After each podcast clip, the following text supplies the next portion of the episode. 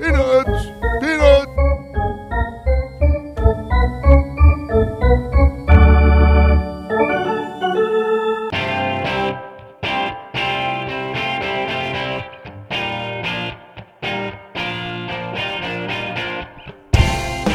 Good morning, everyone, and welcome to another edition of The Bat Around. I'm your host, Paul Valley. He's my co-host and producer, Zachary Allen Goodman. It is a beautiful Saturday here in the Baltimore area. Today's show brought to you by the Toyota Tacoma, which comes in a range of models and trim lines. You can choose the perfect Tacoma to reflect your unique personality and driving habits. So check out buyatoyota.com for deals on new Tacomas from your local Toyota dealer today.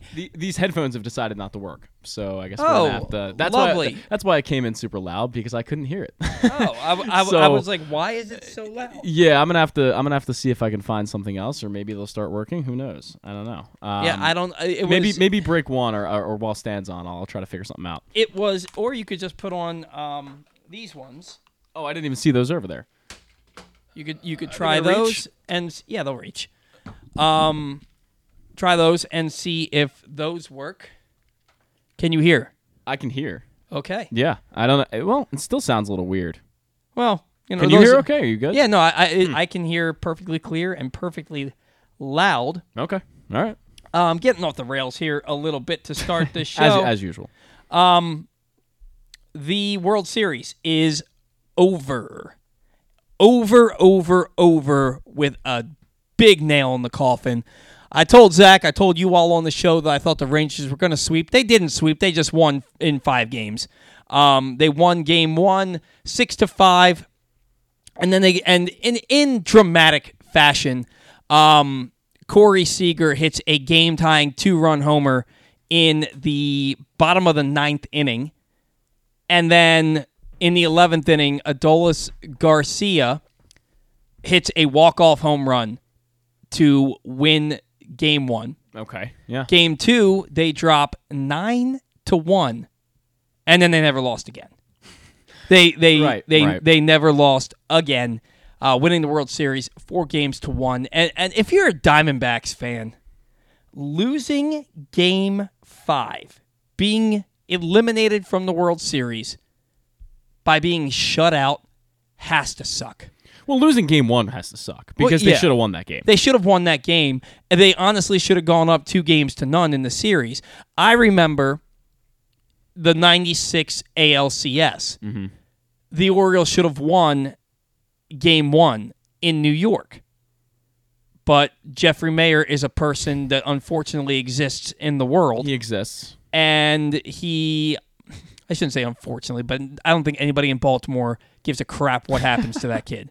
He not a kid anymore, but no, he's a grown ass man. He's a grown man, yeah. And I think that he tried to play baseball, and I think that he got further than he probably would have otherwise because he was Jeffrey Maier.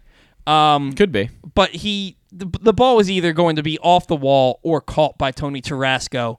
And instead, he reaches over, fan interference. The Yankees end up winning that game on the Derek Jeter 2-run homer. Yeah. And then the Orioles win game 2, and the ALCS is tied 1-1, but the Orioles lose that game in 6. They could have come back to Baltimore up 2-0 and potentially gone to the World Series. And because of Jeffrey Maier, the rule now exists that you cannot interfere. I mean, you never could interfere with the field of play, but now, if that happens, it's ruled a double, and the fans ejected from the game. But that has nothing to do with this series. The Diamondbacks up 5-3 in the bottom of the 9th when Corey Seager hits the 2-run homer. Completely changed what could have been a 2-0 series lead to now a 1-1 tied series. And then they go on the road, and the Texas Rangers 10-0 on the road in this postseason. Yeah. And it's fitting that the teams that they beat in the postseason in order are the Rays, Orioles, Astros, and Diamondbacks, because it spells road. It spells That's road. That's funny. Well, they win all 10 road games in the postseason. Just absolutely unheard of, ridiculous. Yeah. And win the series 4-1. Texas Rangers with their first World Series championship in team history, and they've been around 52 years, I believe, so quite a drought, which only means that the Orioles are ending their drought next year. Of course, that's right. Absolutely. There's no other way to think about it. There really is no other way to think about it unless the Mariners do it or the Guardians do it or I don't effing know. I don't effing care. So the Guardians has been what? 1948. 48, okay. 1948. Okay. I had the numbers backwards. The Mariners have been around since 1977 and they've never won. Okay. And then you have the Orioles in 1983. And I think the Pirates I don't think the Pirates have won a World Series since 1979. Probably not. Yeah. Probably not. Against the Orioles, so they can get effed too. Obviously. Yeah, obviously. We are family. We are nothing. Get out of my face. Man, I'm coming in hot. You're really coming in hot. Coming in hot. We got railing on the Pirates for no reason. Like, jeez. What, you can't handle me on your own? Oh, man. I like your hat, man. I don't think I've ever seen you wear just a straight Orioles hat. I've had this hat for 2 years, and I went home this weekend, and I pulled it off the washing machine because I had no hats. So this is, I like this hat. It doesn't fit my head the best. It's a little big on me, but that's why I don't wear it that often. We got the Orioles home and road hats covered. I like the adjustable hats, and this one's not. But I bought this one at the Camden Yards store, like the actual Orioles store inside the warehouse on Black Friday, like 2 years ago. Oh, yeah? Like that. Yeah. Was it a good deal? $20 or so, which for the Orioles team store is a good deal. That is a good deal. Yeah. For the Orioles team store.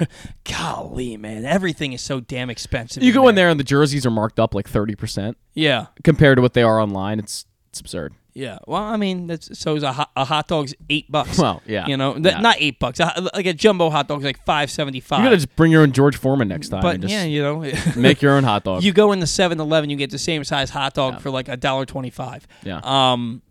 But you know, we're not here to crap on the Orioles. We're here to love on the Orioles. And new World Series odds. People aren't loving on the Orioles as much as we would like them to be. New World Series odds are out for 2024. The Orioles have the 9th best World Series odds at 16-1, which is 4th in the AL East. Oh. 4th in the AL East. The Rays and Yankees are 15-1. Toronto's 16-1, and the Orioles are 16-1. So let me ask you this. On what planet do the Yankees, with how much crap they are, their team as it, because these are based off the team as it currently stands. Yeah. In what way, shape, or form is the Yankees roster better than the Orioles? Well, it's not. They have Aaron Judge and Garrett Cole, and that is it. Right. They may have better top-end superstar players than the Baltimore Orioles. They have one. That's certainly true. I think Garrett Cole and... Garrett Cole's not, I guess, that much better than Kyle Bradish at this point, but he's still a certified ace. Garrett Cole's up there. They had very similar seasons. And Garrett Cole, to his credit, started off, I think, 9-0 or 8-0 with a... Like a 120 ERA. Yeah, he kind of, I guess, fell back a little bit, but then he finished really strong, He finished strong. He's a good pitcher, really good. Aaron Judge is one of the best players in baseball. He's going to win MVP probably another time in his career at least. However, they have nothing outside of that. If he can stay on the field. But they have nothing outside of that. You're overpaying Giancarlo Stanton by $200 million, probably a lot more. Carlos Rodon is getting paid way too much money. DJ LeMahieu's getting paid way too much money. Anthony Rizzo's getting paid way too much money. And the list goes on. And the young talent is limited. Jason Dominguez was up this year, and he was okay in the short stint we saw him, but I think he's going to be a pretty good player. He got hurt, right? Didn't he have to have Tommy John surgery? I believe so, UCL, yeah. And then Anthony Volpe, he's going to be a good player eventually. Didn't have a good year. He didn't have a good year this year, but he's a really good defender, steals much bags, and probably hit a little better than he did this year. I thought you said steals much bags. No, steals a bunch of bags. He steals much bags. Bunch of bags. But outside of that, there isn't a lot of talent. When the Orioles, you look at the farm system and you say, okay, all of these guys are going to come up next year. You look at Jackson Holliday, Heston Kjerstad. These are guys that are going to play a part. It's a better team than the Yankees. And not only that, you've got a better manager and a better GM, I would argue. And Brian Cashman has struggled these past few years. Oh, to be... yeah. So, no, Elias, I would think, is a better GM. Brandon Hyde, a better manager? Yes. He's a better manager than Aaron Boone. Aaron Boone is terrible. He is a terrible manager. Yes. But I'm not... The team won 101 games this year, so let's not throw all this shade on Brandon Hyde. But I think that he's the fourth best manager in the. No, he's better than what's the guy's name up in Toronto? Schneider, is it? John Schneider. Yeah, he's better than John Schneider. Yeah, I agree with that. He's not a better. No. So he's the third best manager in the division. You think Boone's better? No, Boone's fifth. Okay, well that's. I think Kevin Cash is better, and I think Alex Cora is better, but. John Schneider and like Brandon Hyde to me, I just felt like he was overmatched in the playoffs. It doesn't mean that I don't believe that he can get better. Right. But right now, I'm not saying that he is right. A better manager than Aaron Boone. I think that they make similar mistakes. Well, as we said the week after they got bounced, you have to be able to separate what they did in the playoffs and how Brandon Hyde managed them there and the 101 wins they racked up in the regular season. You have to be able to separate those, because if you can't, you're not looking at this critically. You're just saying, okay, we're just going to lump everything into one thing. That's not the way to do it. Yeah, but professional sports are what have you done for me lately? That's true. And what he did for us lately was make terrible bullpen decisions, terrible lineup decisions, and watch his team get outmatched, outclassed, outcoached, outplayed. It was poor. In the playoffs. It was really poor. And get swept after having not been swept since May of 2022. Right. And look, again, not trying to throw shade at Brandon Hyde. No. The fact that he is a manager that took the reins at the beginning of a rebuild and has made it through the rebuild and is still here and has led this team to back-to-back winning seasons and 101 wins this past year is remarkable. It's commendable, and he has earned the right to be here and stay here. And this year, I felt like he managed so much better than he did in 2022. Oh, that's for sure. I had far less complaints about him this year, and the reality of it is, every team, the face of every team, is the manager as far, and I'm not talking about popularity-wise. Mm-hmm. I mean, when a team struggles or a team is great, the manager is the guy that they turn to. Oh yeah, sure. So if the Orioles had won 60 games this year, Brandon Hyde would have been fired. Right. He would have been fired. He would have been. You know, but they won 101 games. Now he's lauded, and he's going to win Manager of the Year. Already won Sporting News Manager of the Year. He's going to win the official MLB Manager of the Year, voted on by the Baseball Writers Association of America. If he doesn't, travesty. But that's just the reality of the situation. Yeah. Is that no matter what, how good or bad your team is, the person that shoulders all the blame or all the praise, always. And honestly, not all the praise. The praise always goes to the players when the team is great. All the blame when the team is bad goes on the shoulders of the manager. Can I say something really random that is only kind of related to what you just said? There are too many awards that are being given out by people that aren't the real award. You know what I mean? Like the Sporting News Award, all this. I never know. I hear, oh, Gunnar Henderson is the outstanding rookie. I don't know what that means. Do they mean he's not rookie of the year apparently yet, officially? So, but it's voted on by his peers. Every publication has an award. Yeah. Every publication hands out awards. Because the Sporting News Award is voted on by their peers, it's up there as an award that people pay attention to. The most outstanding rookie for the American League, that's the MLBPA. So that's the Players Association that votes on that.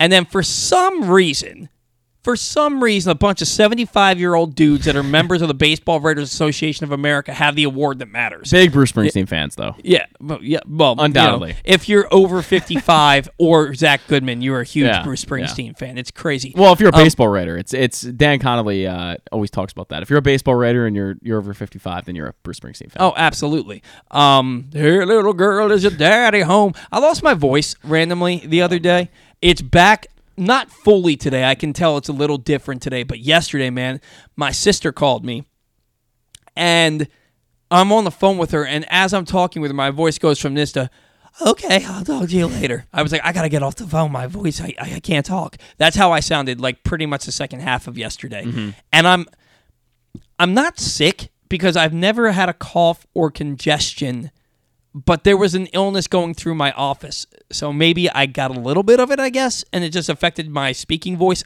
I don't know, but Don't really remember what the point was. I don't either. Oh, because I was singing Bruce Springsteen, and the whole losing my voice made me be able to do just that much more of a pinpoint accurate impression of a guy who sounds like he's taking a dump on every note. So anyway, the Baseball Writers Association of America, their awards are the ones that matter, and all those awards are being announced this coming Thursday. Okay. I believe it's starting at 6 p.m., and it's probably on MLB Network. Got it. Yeah, the problem I have, I Googled it to try to figure out what all of these awards are, because I generally don't care that much about awards, but now since the Orioles actually have a chance to win them, I'm interested. Mm-hmm. But I Googled the awards, and I just couldn't find a straight answer of which one was which and which one is the one that actually matters and the one that will get the Orioles an extra draft pick next year, because that's what I'm actually interested in. Well, they're getting the extra draft pick because Gunnar Henderson is finishing first, and if he doesn't finish first, he's finishing second. I just wanted to know if it happened already, and I couldn't find the right answer for it, and I was annoyed. It comes out on Thursday. Okay. So there's your answer. Yeah. The sporting news is voted on by the peers. Okay. The most outstanding crap is the MLBPA. Yeah. And the actual awards are the Baseball Writers Association of America, which again happened on Thursday. Gunnar Henderson, with that in mind, did win the MLBPA AL Outstanding Rookie of the Year. He won that. It amounts to a hill of beans as far as his career accolades go, but he won it. Kyle Bradish was a finalist for the outstanding pitcher. Garrett Cole won. Yeah. But there was a point heading into September. Their numbers were basically identical. It's true. But Kyle Bradish doesn't have the popularity yet that Garrett Cole has, and so Garrett Cole won. Now let's be honest here. Kyle Bradish was excellent in September. Garrett Cole was that much better. Yeah. Garrett Cole, the way he started the year, the way he finished the year, absolutely balls to the wall. And the 4 months in between were still stellar. They weren't what he did in April and what he did in September. But so he wins that. Ryan O'Hearn was a finalist for Comeback Player of the Year. Obviously, the White Sox, Liam Hendricks, coming back from a cancer diagnosis. Yeah. He won, even though he only pitched like a month and a half before tearing his UCL and needing Tommy John surgery. Yeah. Anytime you come back from cancer, you're a shoo-in to win. Sure, you're going to win. Now, as far as awards that players are finalists for, there will be again announced on Thursday. The official awards: Anthony Santander, Gunnar Henderson, and Adley Rutschman are Silver Slugger finalists. Gunnar, he's going up against, is for the utility spot, and he's going up against Brandon Drury, Isaac Paredes, and Whit Merrifield. Gunner's going to win that. He should. Should win that. He Paredes had a good year, though. Paredes was quite good. He did. I think that Gunnar had, I'm not exactly positive on this, but I feel like he had more extra base hits and a higher OPS. So I'd imagine that Gunnar has a really good shot to win that. And for some reason, I just assumed that Gunnar had a better year than all three of those guys. Brandon Drury, I'll be honest, he's been around forever. I didn't pay attention to his numbers. But Paredes, being part of a big trade a few years ago, I paid a little bit of attention to him, and being in the division makes it easier. And I think he had a pretty decent year. Yeah, 4.3 win player, 31 homers, 352 batting. A 250 batting average, 352 on base, 48 slugging, 840 OPS. So. And 98 ribeye steaks. That's pretty silver sluggers to me. A 131 OPS plus. Let's go to Gunnar and see what Gunnar did. 28 home runs, 255, 325, 489, 814. 100 runs, 82 RBIs, 10 stolen bases, a 125 OPS plus. So Isaac Paredes is the biggest competition. If he wins, it would not shock me. If Gunnar wins, it would not shock me. And it might just come down to a popularity contest. If you ask the country... who they know better, Gunnar Henderson or Isaac Paredes. It'd be Gunnar. It would be Gunnar. Yeah. Because he's been so lauded all season and what he did in the postseason. Now, as far as catchers are concerned, Adley should run away with this thing. The only reason he wouldn't is because people know who Salvador Perez is.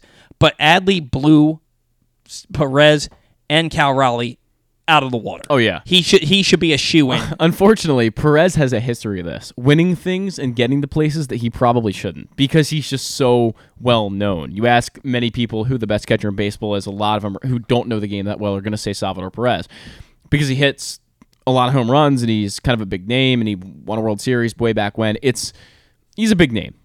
Simple as that. He is a four-time Silver Slugger. Okay. When he won it in 2016, 247, 288, 438, 725, 22 homers, 64 RBIs. Not bad. 28 doubles. The 288 on base percent, that's not a Silver Slugger. No. When he won it in 2018, 235, 274, 439, 713, 27 homers, 80 RBIs, 23 doubles. He just gets picked for winning home runs a lot. That's not a Silver Slugger. He won it in 2020. 2020 he hit 333, 353, 633, 986, 11 homers, 32 RBIs. Deserved it. 2021 he won the Silver Slugger. And he slashed 273, 316, 544, 859. Led the majors in with 48 home runs and 121 RBIs. Silver Slugger. This year, 255, 292, 422, 714, with 23 home runs, 80 RBIs. And then if you go look at Adley, and he was a .5 WAR player this year. While you're looking that up, do you remember the year where Kansas City, just because they were popular, I think it was 2017, every 18? Starting player was from the Royal... Yeah, right. They stuffed the ballot. They stuffed the ballot, and nobody really deserved it that much. Maybe one or two guys did, but certainly there were a few of them that didn't. I don't remember if Perez was one of those guys or not, but Kansas City has a weird way of doing that. I don't know. It just happens a lot. Yeah. Well, I mean, the players have nothing to do. I mean, the fans have nothing to do with this particular one. So Adley... 22 points higher in batting average, 277. 80 points higher in on-base percentage, 374. Slugging percentage, 435, similar. OPS, 809, 95 points higher. He's got to win. With a 128 OPS plus, whereas Salvador Perez's OPS plus was 94. Oof. So worse than the league average hitter. Adley should win with flying colors. Now, Santander, he's the one that's going to be a little bit more difficult.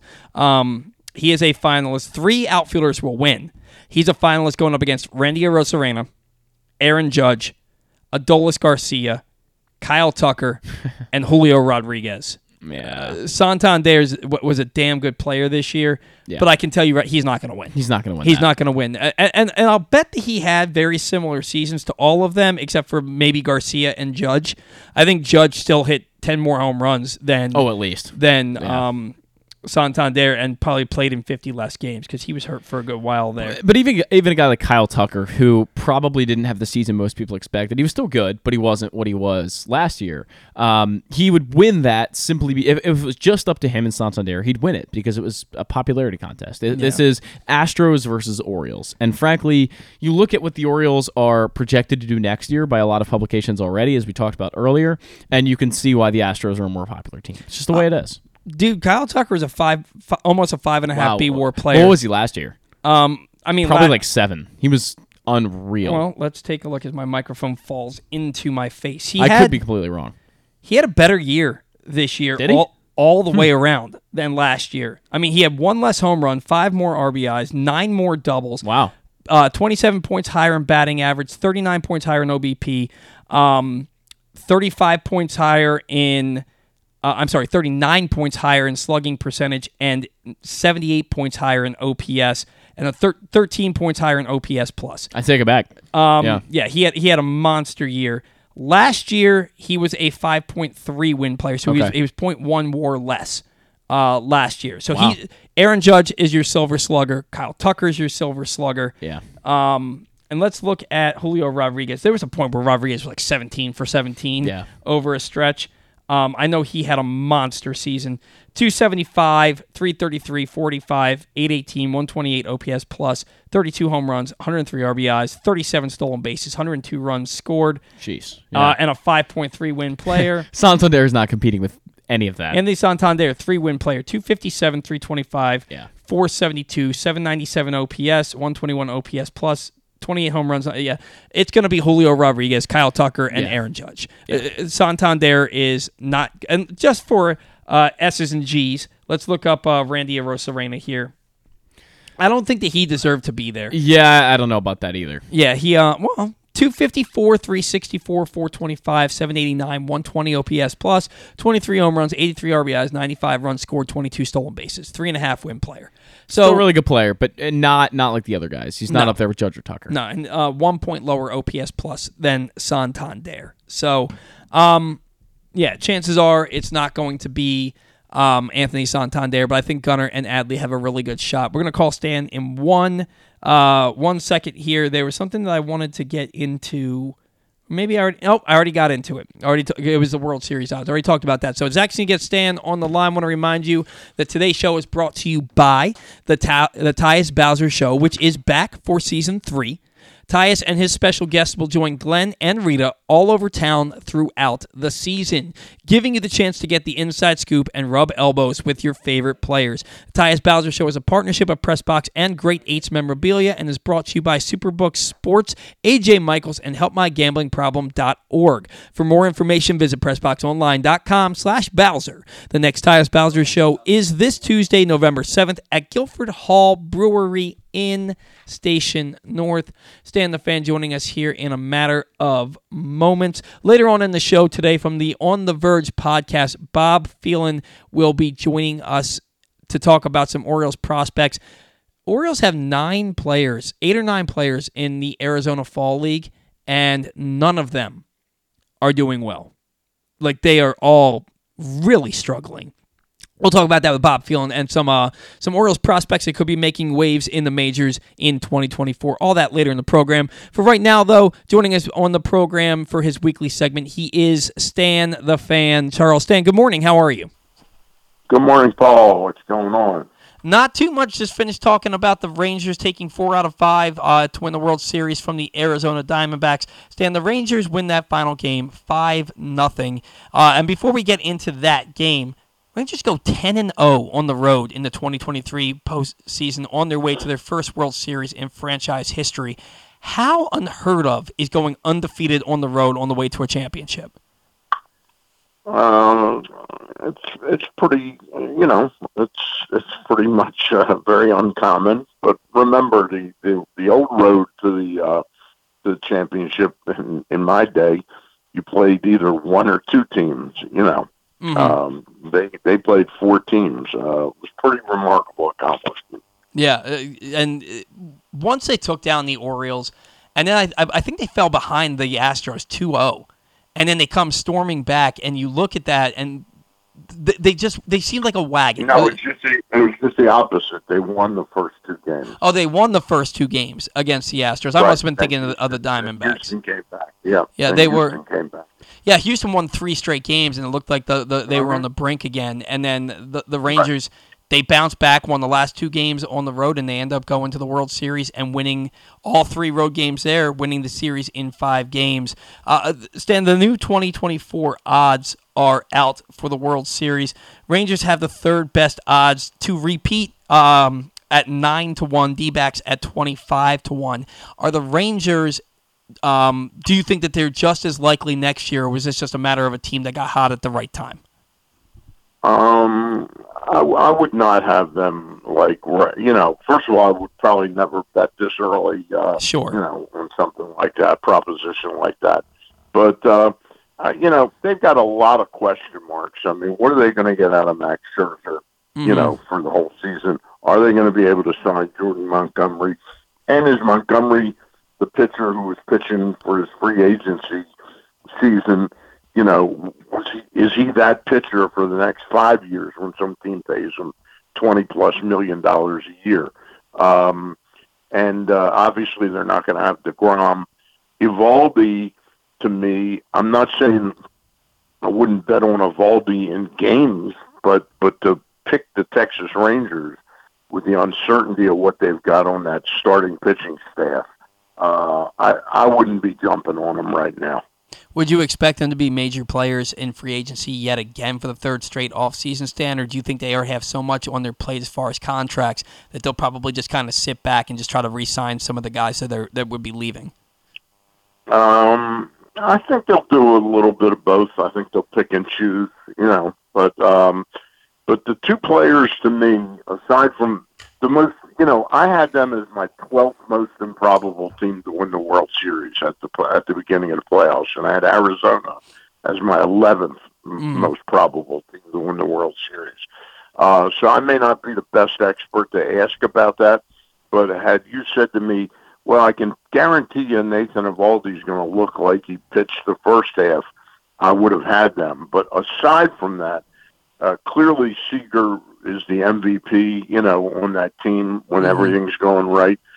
But the two guys to me that really were difference makers from the last time that I really saw Texas play were getting Josh Young back and Evan Carter. To me, those are the two players that really kind of put them over the top, along with Eovaldi pitching as well as he did. You know, and it's crazy, Stan, because Adolis García, he leaves game 2 with a back injury. They lose that game 9-1, and you're thinking, well, I thought they were going to sweep the Diamondbacks, and then Garcia gets hurt in a lopsided loss to the D-backs, and you're like, oh man, we've got a series now. They didn't lose again. Adolis García had an historical. I thought he left game 3. Did he leave game 3? Your point is still valid, but I think he left game 3. Okay, then he left game. Zach said he left game 3.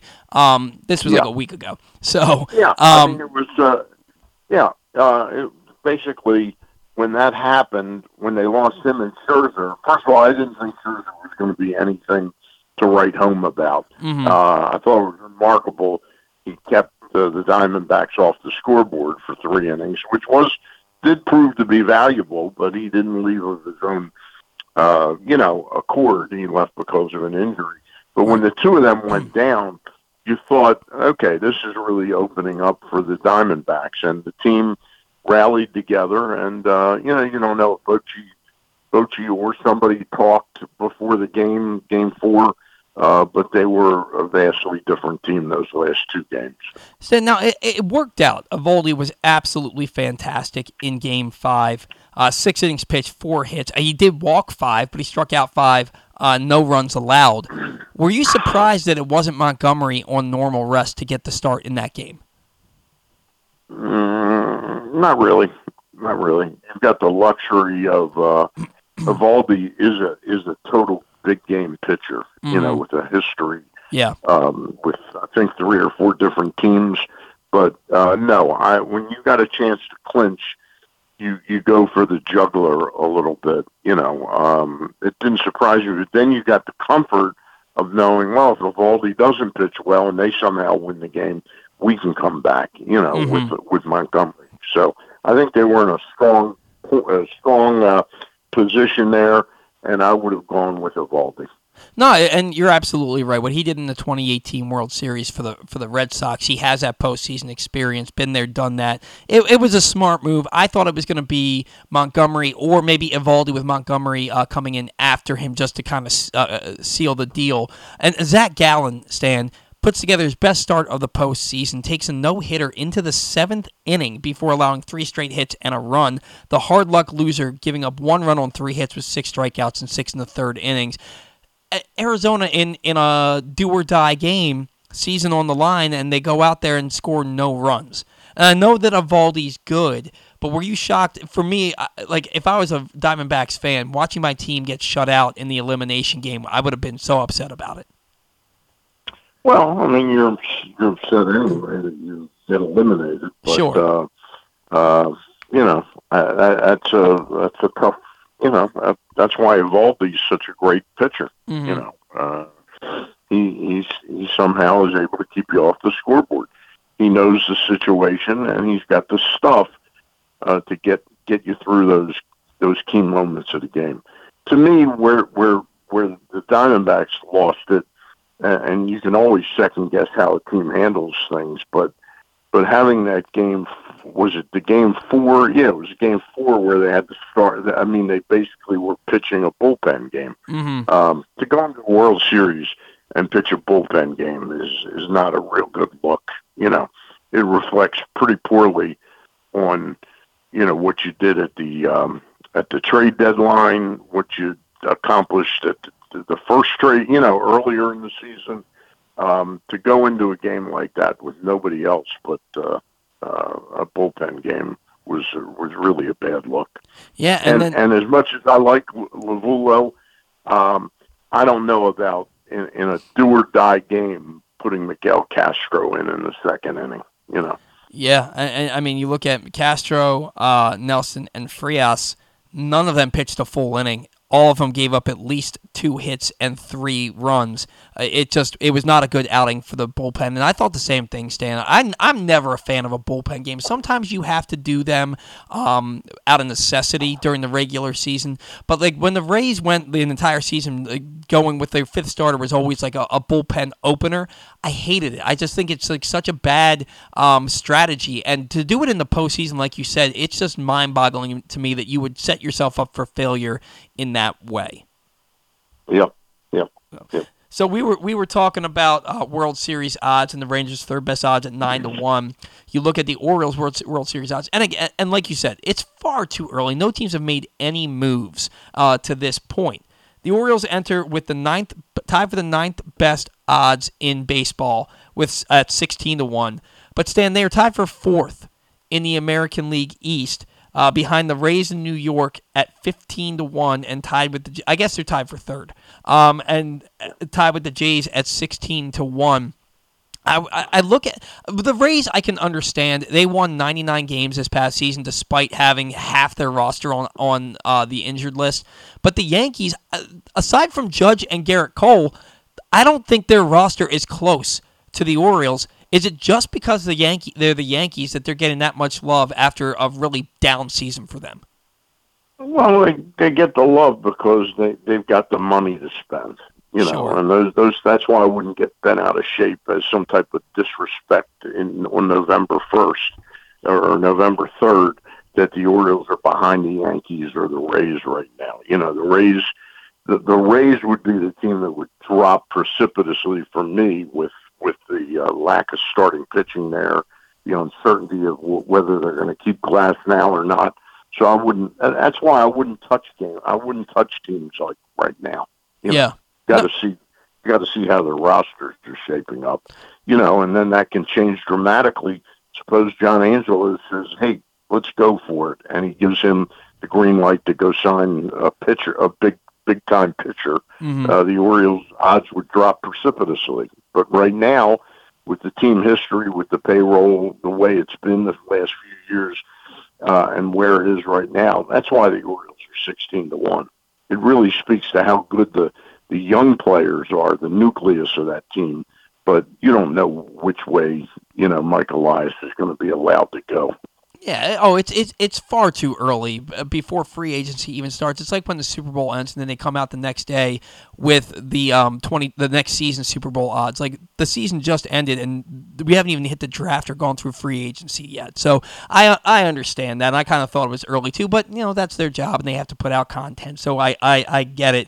Now, some content coming out, what Zach and I were talking about it a little bit earlier. It is award season for Major League Baseball. We already know Gunnar Henderson won the Rookie of the Year for Sporting News as voted upon by his peers, and he also won AL Outstanding Rookie as voted on by the MLB. You guys both, I'm just curious because I respect both of your opinions.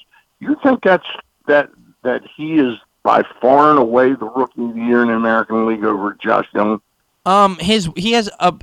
Everything that he did was better than any other rookie, but Josh Young missed over a month of the season. I'm pretty convinced that Young would have won had mm-hmm. he not missed that much time. Correct. That's what I mean. Okay. Yeah. No, I think we can all agree on that. So I see where you're coming from, Sam, because everybody's talking about he's the shoe-in, and when everybody is unanimously saying he's the shoe-in, you know he's going to win. But I don't think it should be a runaway for Gunnar. I think that Josh Young had, if he had been healthy, would have had a better season at the end of the day, at the end of the year. And I think Tristan Casas had good enough of a season that you can't just completely exclude him. Mm-hmm. You know, but I think we can all know that Gunnar's likely to win the award. Likely to win it, yeah. But yeah. It wouldn't like stun me or sting me if Josh Young won because he also had. I guess the vote, though, is taken before the postseason. Mm-hmm. So, yeah. So what he did postseason really doesn't count. So, yeah, Gunnar will 95% win it. You know. Yeah, he's already won the other two rookie, the ones that people talk about aside from the actual one. He's already won those. Likely to win this mm-hmm. one. Anthony Santander. Well, before we get into that, the MLBPA, they came out with all of their awards this past week. Again, Gunnar, most outstanding rookie, but Kyle Bradish. He was a finalist for AL Most Outstanding Pitcher. Garrett Cole ended up winning. But it really speaks to how good of a season Kyle Bradish had, and I think that he's firmly putting his name on the map. Your thoughts on that, Stan? Well, there's no question, and it didn't pan out that his one postseason start ended up being effective enough to keep his team in the game. But I wrote the column right before there that they call these guys the number one starters aces, and I think he's going into next season, and I'm assuming we aren't going to spend that wildly to get, a $30 million pitcher right to head this staff. I think we're as close to having a number one starter, and I always thought Chris Tillman was a very good number two, mm-hmm. Who was, his consistency was his trump card.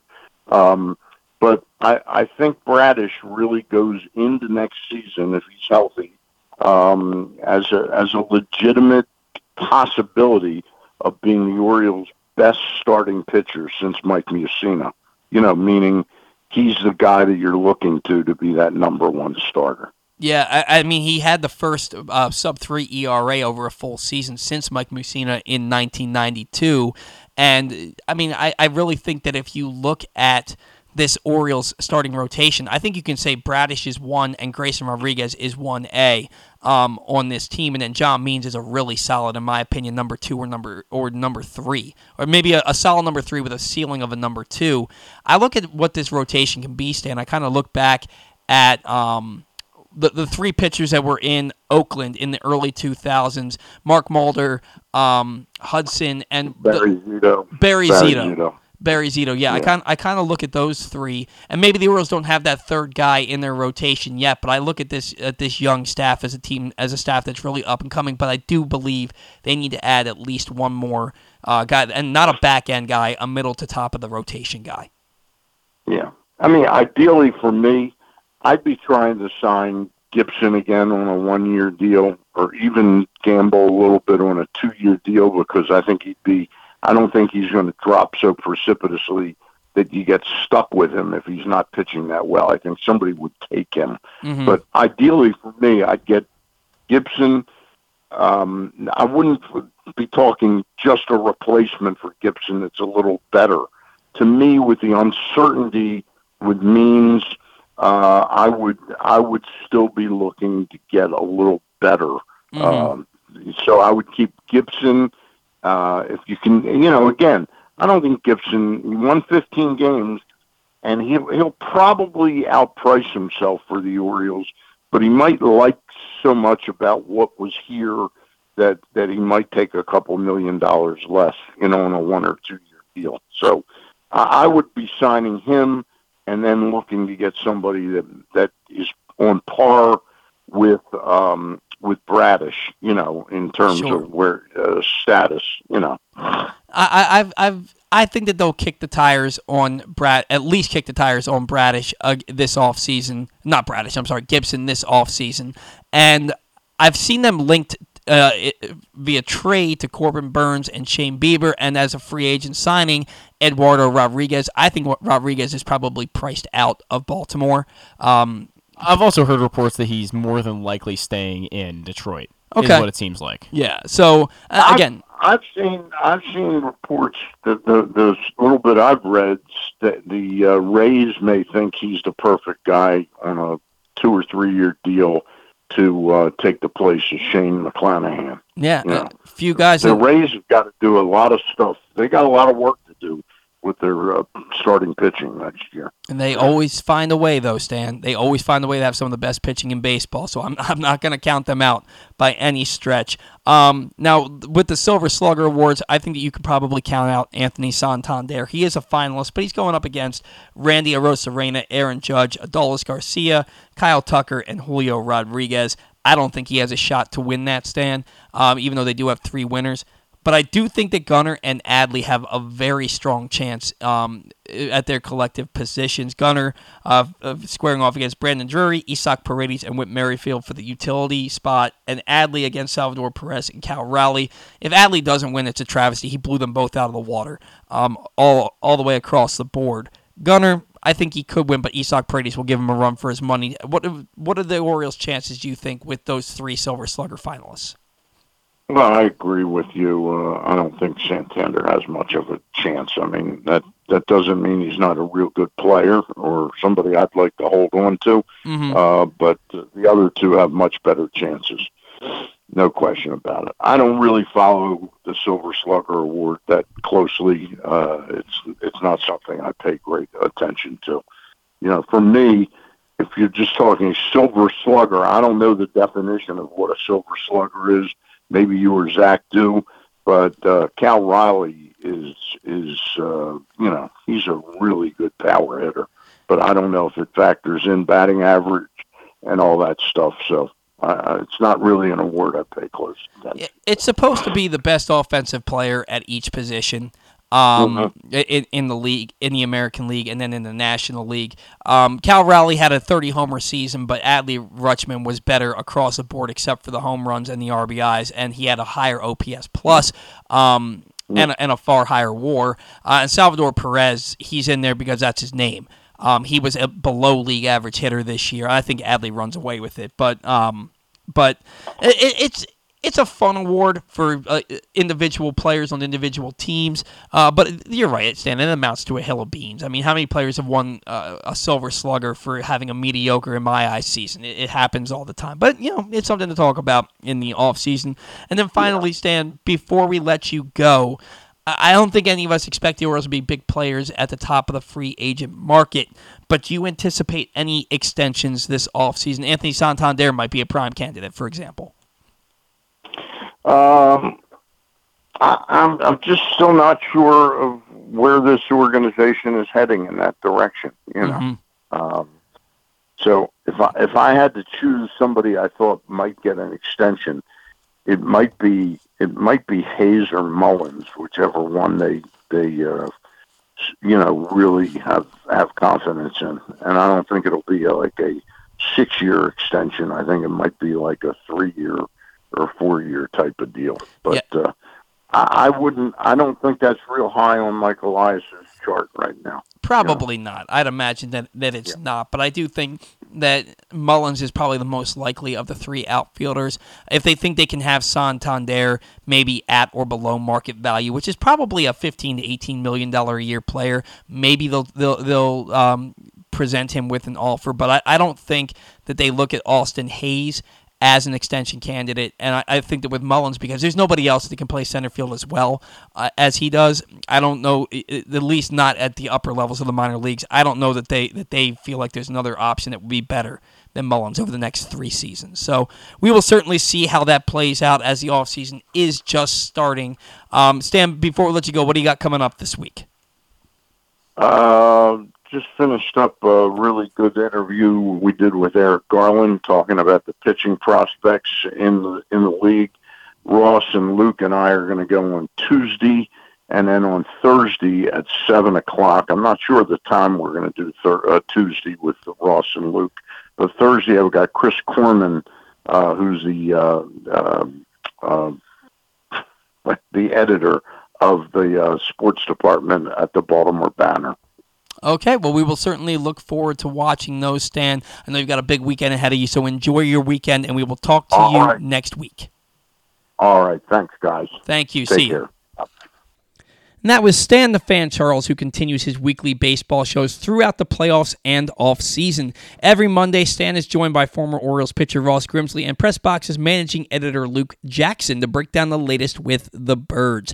Every Thursday night, Stan and Gary Stein will chat with a different newsmaker from the world of sports. This week, Stan and Ross were joined by Orioles legend Rick Dempsey, and then Stan caught up with Eric Garfield from Florida Prospect Report to discuss Orioles pitching prospects. You can watch the shows live at facebook.com/PressBox or find the next day at PressBoxOnline.com/video and YouTube.com/PressBoxOnline. We got to catch a break. When we come back in, Zach will sound off, and then we'll go over some Orioles and baseball banter. That's next on the Bat Around. Why bet with the big boys this football season? Instead, try your hand with the local book, Superbook Sports, this fall. Superbook Sports is the book next door. Just a dedicated team of the best odds makers in Las Vegas, making sure you get the best prices and parlays anywhere. And now, Superbook will give you a bonus of up to $250 when you sign up and wager on the same day and use the promo code PressBox23. So bet with the best and use promo code PressBox23 this football season with Superbook. Superbook Sports. Visit Superbook.com for terms and conditions. Gambling problem? Call 1-800-GAMBLER. Make the most out of every day in your Toyota RAV4. Available in hybrid or gas-only models. A RAV4 can get you where you want to go in style. Check out buyatoyota.com for deals on new RAV4s from your local Toyota dealer today.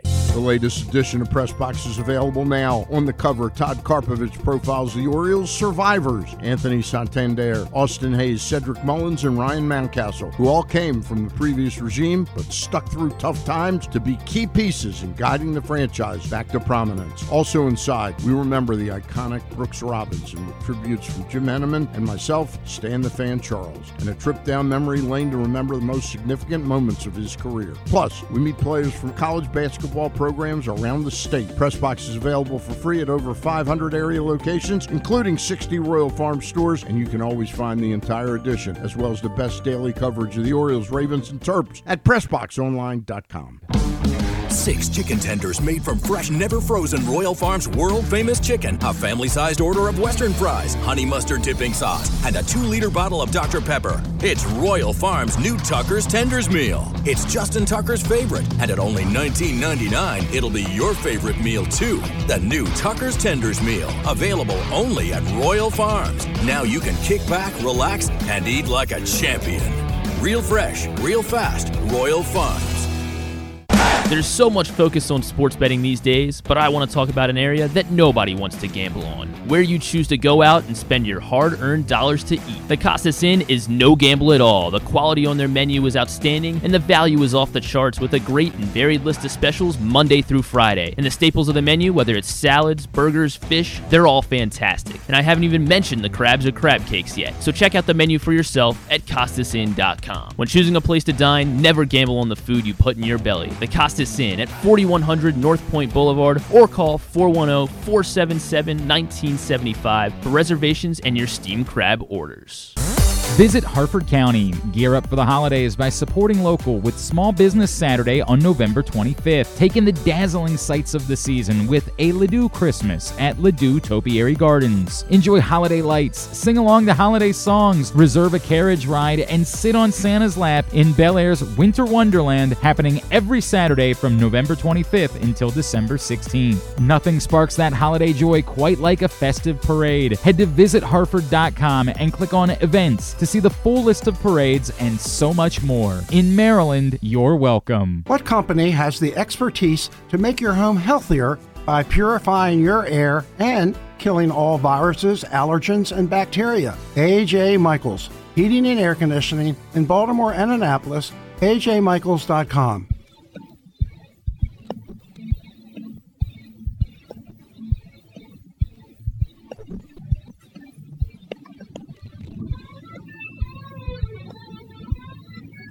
All right, welcome back to the Bat Around. Today's show is brought to you by PressBox's Glenn Clark Radio, which is the definitive place to find the best daily discussion of Baltimore sports.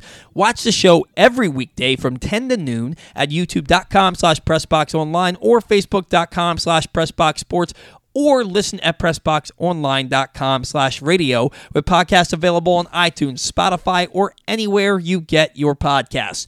You never know who might pop up on GCR. This week, the guys are joined by Ravens defensive tackle Michael Pierce, former defensive coordinator Marvin Lewis, NBC's Chris Sims, and CBS play-by-play legend Jim Nantz. You can find those interviews as well as season previews with all of the area's college basketball coaches in this week's Glenn Clark Radio Week in Review feature at PressBoxOnline.com. The season previews with all the area's college basketball coaches. One of my first shows with Glenn, I was maybe 3 weeks in, probably more like two. No, probably 2-3 weeks in. Okay. To my career as his producer, my short career as his producer, we did the college basketball coaches show, mm-hmm. and we started at 9 a.m. and still ran well past noon. Yeah, because we had like 10 guys on, and each guy got like 20 minutes. Wow, it was a lot. It was but it was fun. You know what I mean? We had to do it in the conference room at the old Mill building or whatever the hell that was called. We had to do it in the conference room, Meadow Mill building. Yeah. But it was a lot of fun. If you happen to miss this year's preview, go check it out on the Glenn Clark Radio Week in Review feature at Glenn Clark Radio PressBoxOnline.com. And check it out because it's a lot of fun. Gives you a lot of intel on the seasons. Maryland men's basketball. Man, I'm so done with the football program. Like they lost each of the last two games. They've lost to teams that they were favored to beat by more than 14 points, and I posted on Twitter last week after they lost that game. I was like, "This team sucks, Maryland. Like, what's the point What's the point of even fielding a team if you can't even win your conference, let alone be in play for a national championship? Like, what are you like? The Pinstripe Bowl, the Duke's Mayo Bowl. Like, what is the freaking point? I'm not going to pretend to know what their kicker's name is, but he's horrible." Mm. He misses every kick that's more than like 30 yards. It's weird because you see a team like Maryland that's a really good... Mike Loxley is known as a recruiter. He's known as a guy who gets really good talent to Maryland, which is a big school, but it's not the Alabama, the Georgia of the world.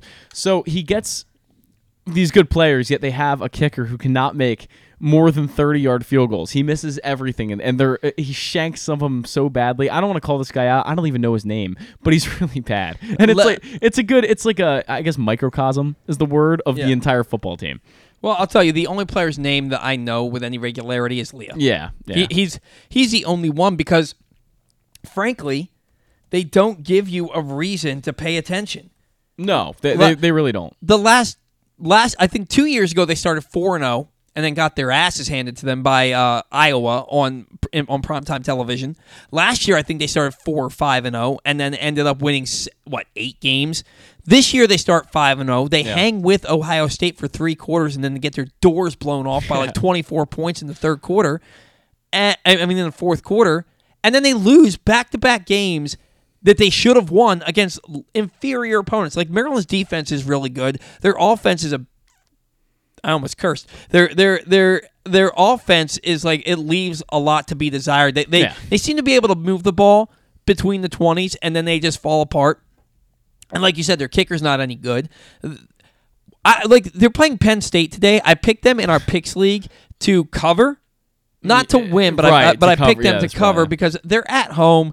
Everybody knows that. Like they know that everybody's calling them a fraud. They're going to play hard. I don't think they're going to lose by 11, but if they lose by 50, it would not surprise me. Like, this team is, like, what's the freaking point? I almost put $10, or not $10, it was going to be like $5 on like a plus 2,500 odds bet where Maryland had to lose both the first quarter and the money line to Penn State in the long run. I didn't end up placing it, but it probably would have been a good bet because Maryland is not going to win this game. They're not going to win this game. I don't watch this team that often, but I know they're not going to win this game. And somebody called me out on Twitter. They were like, this team has done this, they've done that. You're not a real fan. And I said, no, I'm not a real fan because I'm not either. They haven't been consistently good since I was in high school. Yeah. And they haven't won a national championship in 70 years. Yeah. The Baltimore Orioles, they're my hometown team. Yeah. They're my hometown team. The Baltimore Ravens are my hometown team. The Maryland Terrapins, They should be my hometown team, and with basketball, I love Maryland basketball, mm-hmm. and I'm so happy that Kevin Willard's here and has this program getting back to national prominence because they never should have left national prominence. But Maryland football, and I've seen Final Four teams from the Terps, and I've seen a national championship from the Terps. I've seen the Ravens win a Super Bowl. Never seen the Orioles win a World Series, but that's my love, my first passion ever. We're getting there. You know, we're getting there, exactly, was the Orioles. Maryland Terps football has been a steaming pile of human crap my entire life. literally my entire life, and I didn't go to school there. Yeah. I went to Towson. You know, I have more of a... And Towson's garbage, too, right now. I don't know anybody on that team. I mean, they're Division III. Who the hell pays attention? Well, or Division II-A or whatever the crap it is. Who pays attention to Towson except for Steve Molesky? I went to every... Well, Steve Molesky was at every home game that I ever went to. I always saw Steve there. I think he's got season tickets. My roommate and I in college went to just about every home game if we could. We even sat through... There was one torrential downpour, raining like you've never seen it. I mean, it was just... We were soaked by the end of it, but we sat through the entire thing, and it was entertaining. Like, it was just the fun part of like being there in the rain. It was like 35 degrees in November, and it was awesome. But you're not there for the football. Yeah, you're not there for the football. If you expect, I remember going to a game against North Dakota State, who at that point had Trey Lance. And Trey Lance just walked all over Towson for four quarters, and I think we lost by like 42. Yeah, we still stayed the entire game. It was fun. I don't know.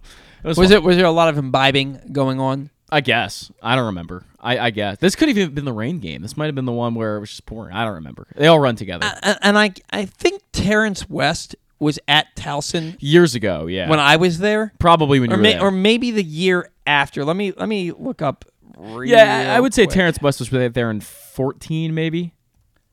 14 13. Let's He was a damn good player. It was a good player, and there's a current player on Pittsburgh who is a Towson Tiger, a corner, I believe, or a safety. I can't remember, but he was a little bit before my time. So Terrence West would have been. It was 2013 or 2014. Okay, I was living in Towson when they went to play for the national championship. So I think it was for the 2013 season. That was when they played for the national championship and lost. But I never went to a game because at that point, I didn't know they were good, and I worked on Saturdays in the restaurant, and so I was not able to go to any of the games. I wish I would have taken advantage of that, the fact that I lived in Towson that was so close to campus. And free games, too. Yeah. Don't pay anything. I could have gone to them, but I never did. And I didn't have any friends at Towson. That sounds so sad. It's not that I didn't have friends in life. But I was 29 when I graduated college. I wasn't there for friends. I was there to go to class and then go to work and pay my bills. So, I didn't go to social functions. I didn't make friends with my classmates. I didn't do any of that. It was go to school, go to work. That was my life. There was nothing else in between. When I did have a social life and hang out with my friends, it was the friends that I had from, my previous 10 years of being an adult, right. not these 19, 20, 21 year olds at Towson that were all a decade younger than me, right? Yeah, so it's not like I was going out and seeing the social scene at Towson. But the whole point of this is that Maryland football is just straight garbage to me. Yes, and I will pay attention to Maryland basketball and root for that. Maryland football, no, I'm not a real fan. Because they've never given me a reason to be. And I don't have that. If they had been national championship contenders every year when I was younger, okay, I'd be a huge Maryland fan, and that's the way I am with basketball. But with football, what the hell have you ever done in my lifetime? You had four good seasons in my entire life, four 10-win seasons in my entire life. This means absolutely nothing to me, and I want it to. I want them to be good. But this was their best chance to be a 10-win team this year, and to really put themselves on the map. Maybe never for a national championship, but at least a perennial top 25 team. And they've crapped the bed. And man, I am getting really lax with only a couple weeks left of this show. They crapped the bed completely. Yeah. Mike Loxley, great recruiter, mediocre coach. Very mediocre. Make him the head of recruiting and get a real head football coach in here. Yeah. Maryland is. They were a founding member of the ACC. They are, to me, they should be, and I know they're not in the ACC anymore, they should be a team that is consistently on the map in every big sport. I agree with that. Not being anybody, if Duke and North Carolina, known as big-time basketball schools, if they can get to top 10 rankings, Maryland can. There's no and all the players, all the good football players that come from this state that go play at Alabama and LSU and Texas and Penn State, I don't care how good of a recruiter you are, the best players in the state aren't playing for your school. Well, and I think that's a problem. And what confuses me, too, is that you have Adley Rutschman, who can kick a 60-yard field goal in high school, but they can't get a kicker right now that can make a field goal over 30 yards. I'm telling you, it's really bad if you haven't watched it. This team is they're not very good from what I've seen, and I've watched probably 6 games this year, and they're not very good. I especially saw the early ones where they won in a pretty, I guess, deciding fashion in a lot of those games early on, but they're not a very good team. I'm not even going to try to... Talia, I believe is how you say his name, doesn't make big-time throws for the most part. Once in a while, he'll drop a dot, like 40 yards down the field, where it's like, wow, where did that come from? But most of the time, the arm strength isn't very good. He just kind of... I don't know. He's a lot like his brother. I don't think his brother's very good at all either. I'm not a big Tua fan. Never have been. He doesn't throw very hard, but he's got really, really great receivers on Miami to help him out. He knows how to put a lot of air under a football and let his speedy... He has like the two fastest receivers in the NFL. And the big thing about Tua, that he doesn't make mistakes. And he doesn't throw a lot of interceptions, and I'll give him credit there. I just think he doesn't have a lot of arm talent. Like you see a lot worse quarterbacks like Baker Mayfield who have way better arm talent than Tua does. But Tua makes good decisions, and he has Tyreek Hill. Yeah, and that helps. And Jalen Waddle, so it helps. And Chase Claypool, if he could ever pull his head out of his own butt.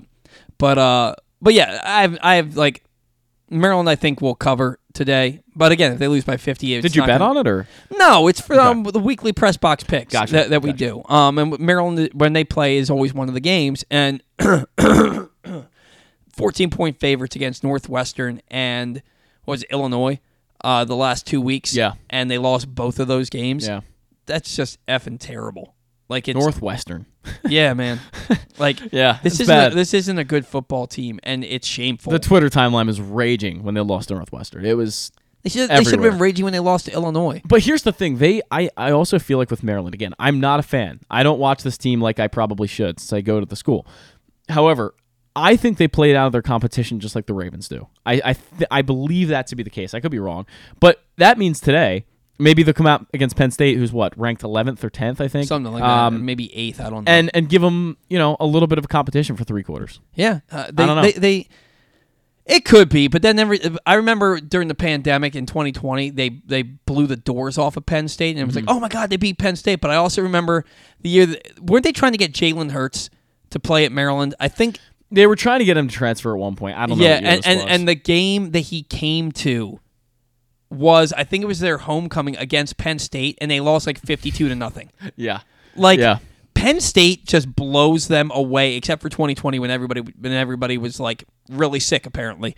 Not apparently. Everybody was sick. Everybody was. Yeah. Now that I think about it, I should have picked Penn State because Penn State is going to beat them by 40 today. You're not going to make much money off that bet, but if you make a bet, I know you're talking about the press box thing, but if you make a bet, you're going to make very little off a Penn State bet. Exactly. So we didn't have a sounding off segment for today, so we just talked about Maryland football for 15 minutes. Yeah. And how much I hate them. And I want to love them, but they've never given me a reason. Yeah, it's been 20 years since they gave me a reason to enjoy their program. And every year they start out 4-0, 5-0, and I'm like, oh. But now I've come to realize it never lasts. They'll be lucky to win 6 games this year. Seriously. 6. They need one more win to be bowl eligible, and they might not get it. I think they'll get it. One win, it's not going to be today, but I think they'll get it. I also haven't looked at the schedule, to be fair. So. Well, I'll take a look at the schedule right now. You were about to say something, weren't you? No, I actually wasn't.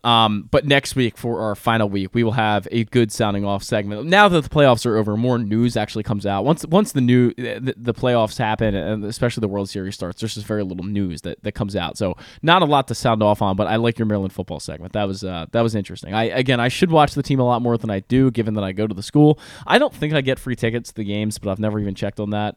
Not that I would drive. I think you have to apply for them. Like they have a student section that gets free tickets, I believe, but you have to wait in line. And I don't know, it's probably different for grad students than it is undergrad. I really don't know. Maybe. But I probably are you on campus? No. I live 40 minutes away. No, but I mean, do you go on campus? No, I'm all online, so I never have to go on campus, luckily. But I wouldn't go anyway. I think even if I got free tickets, you probably have to be, live on campus, probably, or at least take classes on campus to get the tickets. Towson was giving those things away like nothing. I mean, if you were a student, you got it. That's all it was. Significantly smaller stadium, different. They still didn't fill it. So, right. Look, Maryland's got Penn State today. They've got Nebraska next week, and they've got Michigan the week after that, and then their final game is November 25th against Rutgers. Are you going to be shocked if it comes down to that game against Rutgers and they need one win to get into a bowl? I wouldn't be shocked. I think Rutgers would win that game too. This team should be 8-1, or I'm sorry, 7-1 right now. They should be 7-1, and they're 5-3, facing a really tough stretch in their schedule to close things out. I think they'll beat Rutgers. Yeah, but I would think so. And maybe Nebraska. I remember when Nebraska was a powerhouse, and now they're just. They used to produce. I think they still do, but really, really big, good O linemen. That's what I know about Nebraska. They every year in the NFL draft, it would be a guard out of Nebraska that would just be massive, 350 pounds. Unreal size guys. The Cornhuskers, they've lost to Minnesota, Colorado. They beat Northern Illinois, beat Louisiana Tech. They lost to Michigan 45-7, beat Illinois 20-7, beat Northwestern 17-9, beat Purdue 31-14. So what's their friggin' record? Are they gonna tell me? What's their friggin' record? What's their friggin' record? Are they gonna tell me their record? Nebraska is in the Big Ten West. Obviously, they are 5-3 overall. Yeah, 4-1 at home. They're going to beat Maryland. Yeah, they probably will. They'll win that game. So it's going to come down to playing Rutgers, who is 6-2 overall, and 5-0 at home, and that game's at home. Maryland's not going to a bowl. They're going to lose every game the rest of the way. They're going to lose. They very well might. Game the rest of the season. This is a baseball show. What the hell is happening right now? This was the longest non-baseball song we've ever had in the 3.5 years of the bat around. That's pretty crazy. Zach, it's 4 years. We've done four baseball seasons. It's 4 years. I guess it's if you go by year, it's been 3 years. Yeah, but it's been four seasons. 4 years of the bat around. It's amazing. Get it right. I'm sorry. I'm just kidding. I should just resign right now. Well, you already did. It's just next week. So anyway, Orioles banter. We'll talk about free agency here. Orioles free agents, Jack Flaherty, Kyle Gibson, Adam Frazier, Aaron Hicks, Shintaro Fujinami. Of these, I think the only one that's back is Fuji. I think he's the only one back. And like we said with Stan, I think that they're going to kick the tires on Kyle Gibson again just to have him be... just to see how much he wants to come back. Maybe they've already had that conversation with him. And if they miss out on all the free agent pitchers like they did last year at the winter meetings and like they did at the deadline and when they ended up with the ghost of Jack Flaherty, then I maybe they'd be more inclined to bring Kyle Gibson back if he took a more team-friendly deal to be back here again, to have that continuity. He hasn't played for the same team 2 years in a row, right? Maybe ever. It's been a while. Yeah. But I will say, to Stan's comment, if this is a 2-year, $6 million deal, I'm all in. But if it's he got $11 million last year. Yeah, I know that's why I really this is a demonstration, I should say, of my not wanting Kyle Gibson back. Mm-hmm. I don't want Kyle Gibson back. If it's 2 years, $6 million, I'm all in. But if it's any more than that, I'm all out. I don't really think that Kyle Gibson can replicate what he did last year. I just don't think so. I really don't believe that's going to be the case. I see that. I can see that, and I don't think that you want your 4 and 5 starters to be Dean Kramer and Kyle Gibson. Exactly. I don't think Kyle Gibson is a horrible pitcher by any means. And I don't think Dean Kramer is a horrible pitcher. Neither of them. Dean Kramer finished pretty strong, and he had some good starts here and there throughout the season. Dreadful in the playoffs. Dreadful. Really, really, really. But, well, everyone was. Kyle Bradish was good, but Grayson Rodriguez and Dean Kramer were horrendous. However, I look at Kyle Gibson and I say this is a guy that in 2021 I would have been dying to have. Mm-hmm. But in 2024, I mean he's 36 years old. Coming off a season where his ERA, coming off back-to-back years where it was 5.35 and then 4.78. Yeah, he won 15 games, but that's why wins are meaningless. Someone else is going to pay him. probably $20-30 million what he wants, and they can have him. And I'm fine with that. Here's the other thing, man. I don't think that you can afford to have both. And I don't mean afford cost-wise. I mean afford for the sake of your franchise. Yeah. I don't think you can afford to have both Dean Kramer and Kyle Gibson in 2024. They're the same dude. One or the other. And Kramer's got a higher ceiling, I think. Kramer still has probably something left you can get out of him more than what he's showing you. And yeah, he's still in his mid to late 20s. It's not like he's 36 also. But Dean Kramer, in my opinion, isn't a big game pitcher. No, he's not. I think Kyle Gibson actually has more of that in him to be a big game pitcher. When you need a great start out of him, that he can give it to you.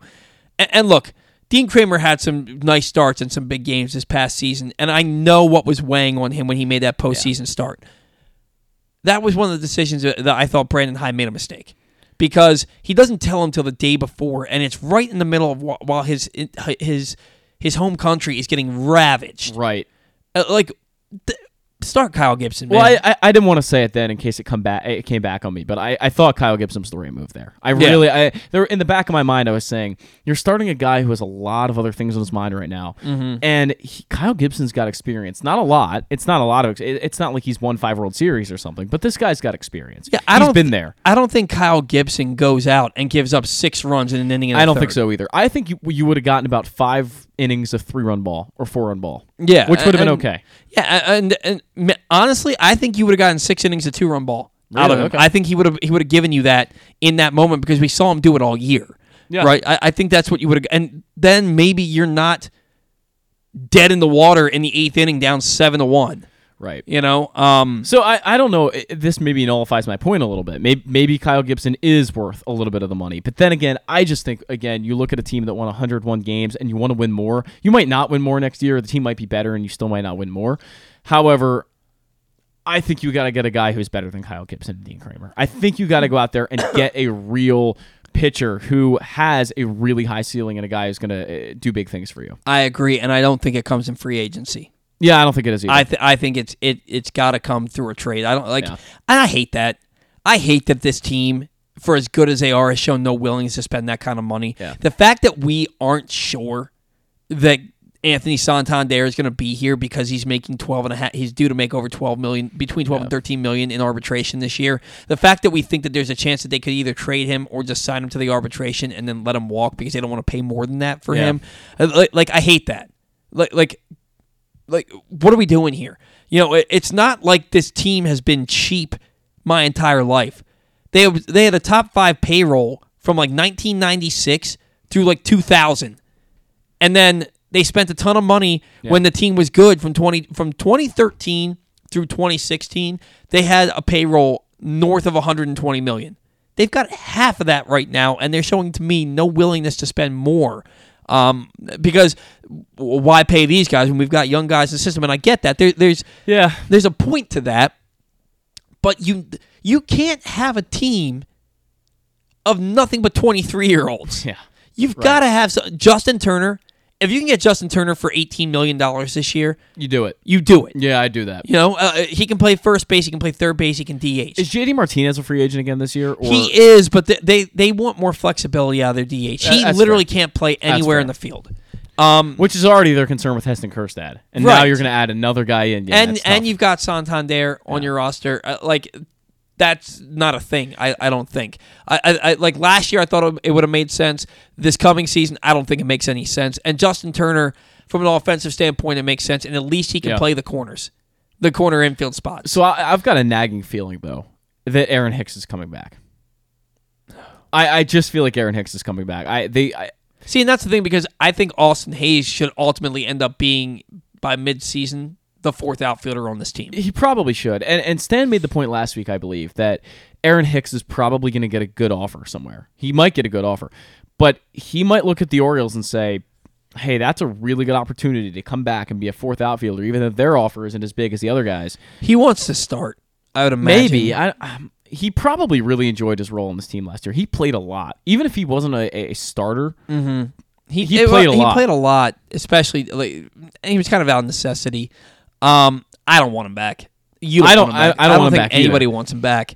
I just have this nagging feeling that Mike Elias and Brandon Hyde really liked what they saw out of him. Man, the guys that they hitched their wagons to is so amazing to me. Rougned Odor, right? Ryan McKenna, Adam Frazier. It's like and a few of the things Rockers wrote, and I don't know specifically what I'm talking about here, but just some of the stuff that I've read. I don't know what I'm talking about, but whatever Rock wrote, there's some things that I've read. I don't remember when or what they were called, but he makes it sound like they were really, really pleased with what they got at Aaron Hicks. And how could you not be? I guess. I mean, if you look at Aaron Hicks and what he did for the Orioles once he got here, just getting out of New York. Aaron Hicks in New York compared to in Baltimore. Let's look at this real quick. New York, 188, 263, 261, 524, 1 home run, 5 RBIs in 28 games. For the Orioles, in 65 games, 275, 381, 425, 806, 7 doubles, 7 home runs, 31 RBIs, 6 stolen bases was not called stealing. Yeah. That's a good player. Yeah. Is he going to do that for you again next year? And not in the full year. And do we have to watch him jog after baseballs again? Well, certainly at the beginning of the year, he's probably going to do that because he looks to save his body for the stretch.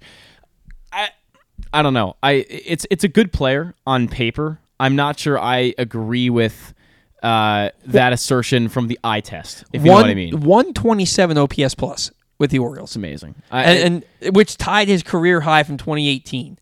It doesn't seem like that was the case for him. These numbers paint him to be a little better than he was. But then again, I believe... He's a career 233 hitter. Yeah. I believe the Orioles like him a lot. I just think he's a Brandon Hyde guy. It's sticking in the back of my mind. And when you said that only Fujinami's coming back, if they can get Aaron Hicks back on a, I don't know, $7 million deal, I think they're going to do it. But then he's going to play all the time. He's going to play all the time. If he's making $7 million, he's going to play... Well, I don't think he's going to take less than that. I don't think... Well, then he shouldn't be here. Yeah, well, then I agree with that as well. I don't want him back. I just think he's an Orioles guy. Maybe.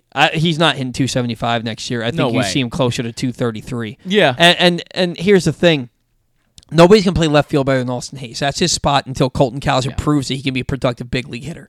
Nobody's going to play center field other than Cedric Mullins, except for when he needs a day off or if he gets injured, right? Right field, is it Santander? Is it Kjerstad? Yeah. Is it somebody else not in the organization? Is it Connor Norby? He played 27 games in the outfield. Is it Jordan Westberg? You know, is it Kobe Mayo by midseason? You're going to have options there. The more you say it, the more I think Aaron Hicks is coming back. You son of a... I'm so sorry. Well, look, I just see it. I just see it, and whether it happens or not, I bet you they'll make an offer. Oh, I guarantee they will. They're going to make an offer. I guarantee they will. It might be lowball. It might be, hey, we'll bring you back 1 year, $4 million. By the way, just floating this. This is not going to happen. I'm going to preface this with that. It's not going to happen. Juan Soto would be... He's due around like $23 million in arbitration this year, I think. He's a free agent after this year. Yeah. If the Orioles could make a play and get Juan Soto, they would... I think that puts them... They have to be one of the favorites for the World Series. They're probably the best team in baseball if they get one. Man, the Braves are still really good. Yeah. But they would be up there with the best teams in baseball if they got Juan Soto. Yeah. I mean, that's the guy you hit third in your order, and you put him there and you go. That is the middle of the order bat we've been saying they need for this long. Yeah. And if your top three hitters are Gunnar, Adley, Soto. See, I've thought about it, too. I try not to put it out there because I know it's not happening. No, it's not. You probably don't have to give up as much as you would think to get him, and maybe they would take a guy like Colton Cowser. Yeah. Would you trade Colton Cowser in a package for Juan Soto for 1 year of Juan Soto? Without thinking. Yeah, I mean, if it makes him World Series favorites. Right. Well, let's talk about this a little bit. Free agents by position, it came out yesterday. Okay. They don't need a catcher. They've got... James McCann under contract as their backup this year. They've got Adley Rutschman, and then Samuel Basayo is one of the top prospects in baseball. Yep. So they don't need a catcher. Do the Orioles need a first baseman? Probably more than we think. Yeah, because is Ryan O'Hearn gonna do what he did this year next year? No. Has Ryan Mountcastle proven that he's your everyday first baseman? Definitely not. Even more of a no than the no I just answered with. Right. So then you look at your first baseman that are out there. Rhys Hoskins. No. Josh Bell. Yeah. Well, yeah. Carlos Santana. Hell no. No way. Hell no. Ancient. Brandon Belt. Not an everyday player at this point. Maybe, but not for a lot of money. Donovan Solano. No. The fact that I barely know who Donovan Solano is, and he's 36, says all you need to know. No. Garrett Cooper. No. No. G-Man Choi. Hell no. I hate G-Man Choi. G-Man Choi's terrible. I hate G-Man Choi. He batted fourth every year for the Rays. And I'm like, he is awful. And then he went to the Pirates last year. Yeah, no. G-Man Choi's a... CJ Crone. No. No, Trey Mancini, love him, no. Sorry. Eric Hosmer, no. Jake Lamb, no. Luke Voit, 2 years ago, yes. Yeah. If he could bounce back, but that dude went... I'd take him on like a minor league deal. He went... I could see that. Yeah. Give him let him be this year's Ryan O'Hearn, but a little bit more power. Jesus Aguilar, no. Joey Votto, He's going to retire. Yuli Gurriel, he's 40. No way. No way. There's only really three first basemen that I'd even take a flyer on. Like Crone would be a maybe, I guess. So Luke Voit, I agree, a minor league deal with an invite to spring training. Josh Bell would be a consideration. Yeah. Switch hitter. I think there was too much pressure on him in Cleveland to be like that big free agent guy. Because he was the only guy who could hit in that lineup. Except for Jose Ramirez. Yeah, well, Jose Ramirez. And Josh Naylor, I guess, gets credit. And then Brandon Belt, because I think he's a veteran hitter and he plays good defense. Yeah. But he would have to hit like seventh. I wanted Brandon Belt last year. He actually ended up having a pretty decent year. He had a good year. Yeah. Will you do me a favor? Will you just text Bob and let him know we're going to be calling probably around 11:35 instead of 11:30? Sure. I'm not entirely sure I have his number, but I can. Yeah, I do. Okay. Yeah, just text him, let him know. Say, hey, it's Zach. You know, we're going to be calling at 11:35 if that's okay. Because I do want to do this. As far as second baseman, I don't think the Orioles need one. Because you've got Jordan Westberg, you've got Jackson Holliday, you've got Connor Norby. I don't think they need one, but I wouldn't be surprised if they bring in a veteran guy that can play the infield, like they've done with Frazier and Odor the last 2 years, who, by the way, if you look in the middle of this list, three consecutive former Orioles, Adam Frazier, Jonathan Scope, and Rougned Odor, who is still only 30 somehow. I feel like he's been around for like... If they bring 15 years, it won't happen. He's no way. Elvis Andrus, 4.6 WAR last year. Yeah, 4.6 WAR. Are you serious? Where did that come from? I mean, he's always been like a sneaky good player. Elvis Andrus had 4.6 WAR. That's what it said. That's absurd. No, 0.6 WAR. That must have been okay. It's that list. I don't know why it said 4.6. Yeah. Okay. But this past season. 251. No, not Elvis Andrus. Not Elvis Andrus. Whit Merrifield. I don't hate the idea of Whit Merrifield. Yeah, I don't either. Tony Kemp, no. Colton Wong, no. Adam Frazier, Jonathan Scope, Rougned Odor, no. Josh Harrison is a guy who I kept telling myself after the season ended. That's a guy I can imagine the Orioles bringing in. Not that I would want him. He's a maybe, but I could see them doing it. Hanser Alberto, hell no. Leory Garcia, no. So Josh Harrison, I don't know that I would be okay with it, but I could see the Orioles doing that, and I could make myself okay with Whit Merrifield. I could make myself very okay with it. Whit Merrifield is a very consistent player who plays a lot, and I like that about him.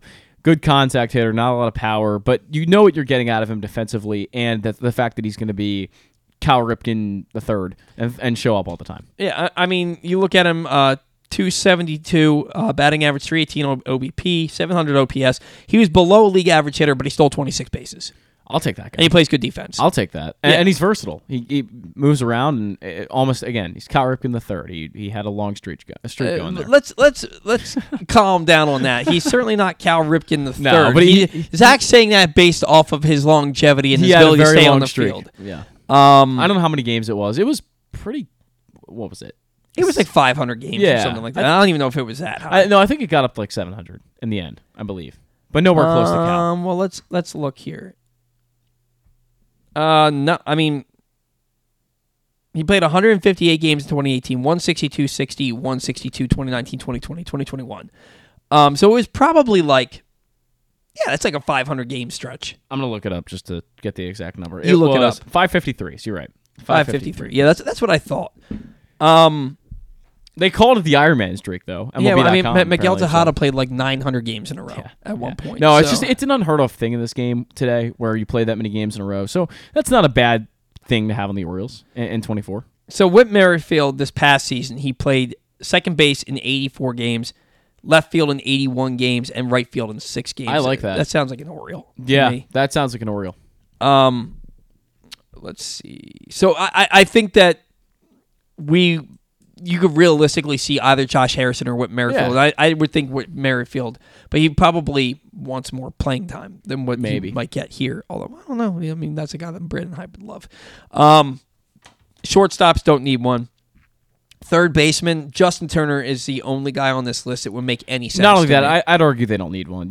Jackson Holliday is going to be here for the large part of the season. Gunner's going to shift to third. They really don't need one. I think Gunner's going to play short. I think Holliday's going to play second base and short, and I think Westbrook's going to be mostly your everyday third baseman. Yeah, that's certainly possible too. Or an outfielder. Yeah. I think Norby's going to be here. The bat's been too good at AAA. My voice is going away again. Can you tell? No, you sound fine. I can tell. It's a struggle to sound fine right now. Like it's a struggle. Third baseman Justin Turner to me is the only guy that would make sense here because he can hit in the middle of your order. Still, he proved that this past year. Had almost a career year across the board. You don't really need outfielders either, right? No, unless it's Juan Soto, I'm not really. It's Juan Soto or Cody Bellinger. I'd like a really interesting guy off the bench, like a scrappy guy who's better than Ryan McKenna and Aaron Hicks. I'd like them to figure out that, but I don't know who that guy is. Is it Harrison Bader? I hate Harrison Bader. Yeah, I think he's such a chode. I hate Harrison Bader. I don't know. I don't know if it's Harrison Bader. Michael Conforto. No, I'm not touching that. Kevin Pillar. I hate Kevin Pillar. I hate Kevin Pillar too. Kevin Pillar is a really good defender. But there's a good chance he wouldn't even hit that much more than McKenna, to be honest with you, at this point in his career. These lists are too long. We got to catch a break. We shouldn't have spent 15 minutes talking about Maryland football. We're going to catch a break. When we come back in from the On the Verge podcast, Bob Phelan will join us. That's next on the Bat Around. Visit Harford County. Gear up for the holidays by supporting local with Small Business Saturday on November 25th. Take in the dazzling sights of the season with a Ledoux Christmas at Ledoux Topiary Gardens. Enjoy holiday lights, sing along to holiday songs, reserve a carriage ride, and sit on Santa's lap in Bel Air's Winter Wonderland, happening every Saturday from November 25th until December 16th. Nothing sparks that holiday joy quite like a festive parade. Head to visitharford.com and click on events to see the full list of parades and so much more. In Maryland, you're welcome. Gambling can be a fun and entertaining experience, but there are risks involved. If you're planning on betting on the game at the casino or on your phone or computer, know your limit, stay within it. Set a budget and a time to stop. Remember, gambling isn't a financial solution, and it doesn't mix well with alcohol or drugs. Know the risks and have a plan before you begin gambling. For free and confidential services, call 1-800-GAMBLER 24/7 or go to HelpMyGamblingProblem.org. Come for a game, stay for everything else. Book an unforgettable fall getaway in Charm City. Enjoy only in Baltimore festivals, mouthwatering eats, and endless entertainment. Treat yourself to a staycation in the heart of downtown or try one of the city's many charming neighborhood hotels. And don't miss out on packages for free parking, breakfast, and more. Plan your stay at baltimore.org/hotels. Why bet with the big boys this football season? Instead, try your hand with the local book, Superbook Sports, this fall. Superbook Sports is the book next door. Just a dedicated team of the best odds makers in Las Vegas, making sure you get the best prices and parlays anywhere. And now, Superbook will give you a bonus of up to $250 when you sign up and wager on the same day and use the promo code PressBox23. So bet with the best and use promo code PressBox23 this football season with Superbook. Superbook Sports. Visit Superbook.com for terms and conditions. Gambling problem? Call 1-800-GAMBLER. There's so much focus on sports betting these days, but I want to talk about an area that nobody wants to gamble on, where you choose to go out and spend your hard-earned dollars to eat. The Casas Inn is no gamble at all. The quality on their menu is outstanding, and the value is off the charts with a great and varied list of specials Monday through Friday. And the staples of the menu, whether it's salads, burgers, fish, they're all fantastic. And I haven't even mentioned the crabs or crab cakes yet, so check out the menu for yourself at CostasInn.com. When choosing a place to dine, never gamble on the food you put in your belly. The Casas Inn at 4100 North Point Boulevard, or call 410-477-1975 for reservations and your steamed crab orders. What's up, everyone? It's Tyus Bowser, and I've had so much fun hanging out with Rita and putting up with Glenn the last couple years that I've decided to do it again. Season 3 of the Tyus Bowser Show is happening this year, as we'll be all over town, giving you the chance to get to know me and some of my teammates, as we talk football, life in general, and just say what needs to be said. You can find out more about the show by going to PressBoxOnline.com/Bowser. If you don't live in the area, you can watch the shows live on Facebook and YouTube. And if you miss one, you can listen Friday nights at 105.7 The Fan. So we'll see you all season long for the Tyus Bowser Show, a partnership of PressBox and Great Ace Memorabilia. The next Tyus Bowser Show is Tuesday, November 7th at Guilford Home Brewery in Station North. It's brought to you by AJ Michaels, Superbook Sports, and HelpMyGamblingProblem.org.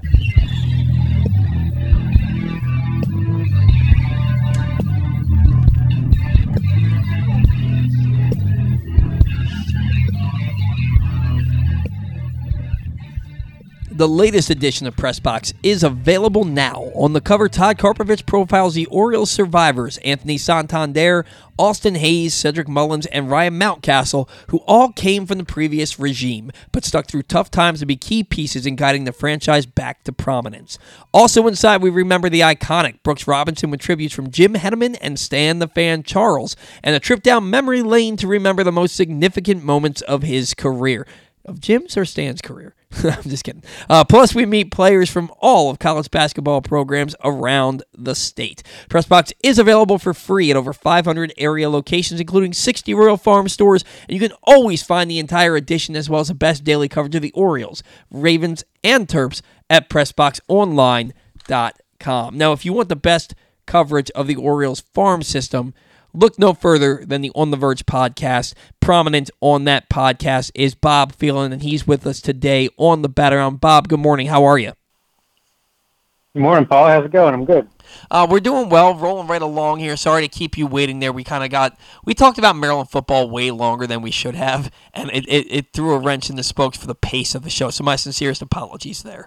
Bob, the Orioles have, 8 prospects in the Arizona Fall League.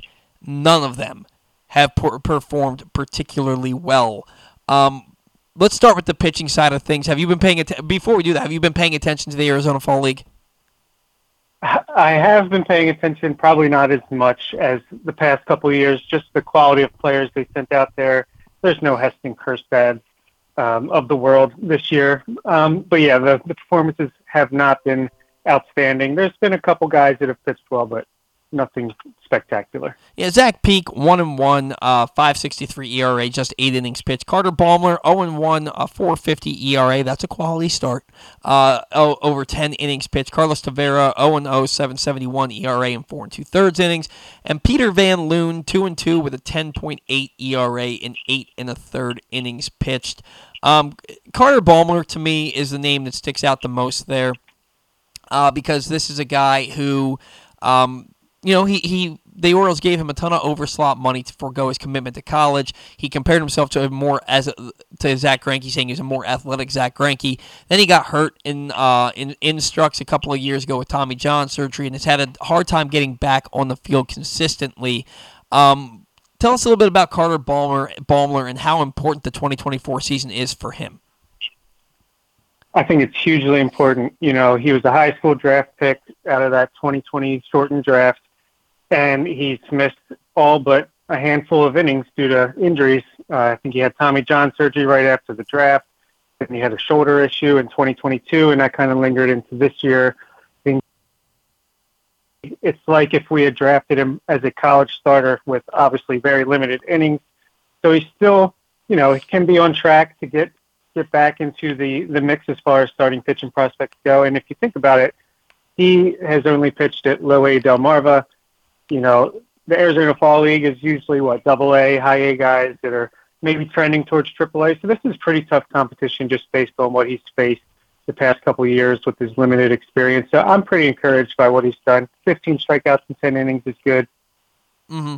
Yeah, no, he's had a he was a guy who, because of the name, but also because of the formats you mentioned, the 15 strikeouts and 10 innings pitched, the 4.50 ERA is the lowest amongst the four pitching prospects, and because of the overslot, the foregoing the commitment and being that guy who we expected to, be a riser in the system, Carter Ballmer has kind of stood out. Now on the position player side of things, T.T. Bowens, Billy Cook, Connor Pavoloni, and John Rhodes. John Rhodes is a name that sticks out to me there, but the lowest batting average, the lowest on-base percentage, the lowest slugging percentage, the lowest OPS plus. Bowens and Cook have combined, I believe, to hit like 7 home runs in the Arizona Fall League. Rhodes hasn't done much of anything, but he's the name that everybody recognizes.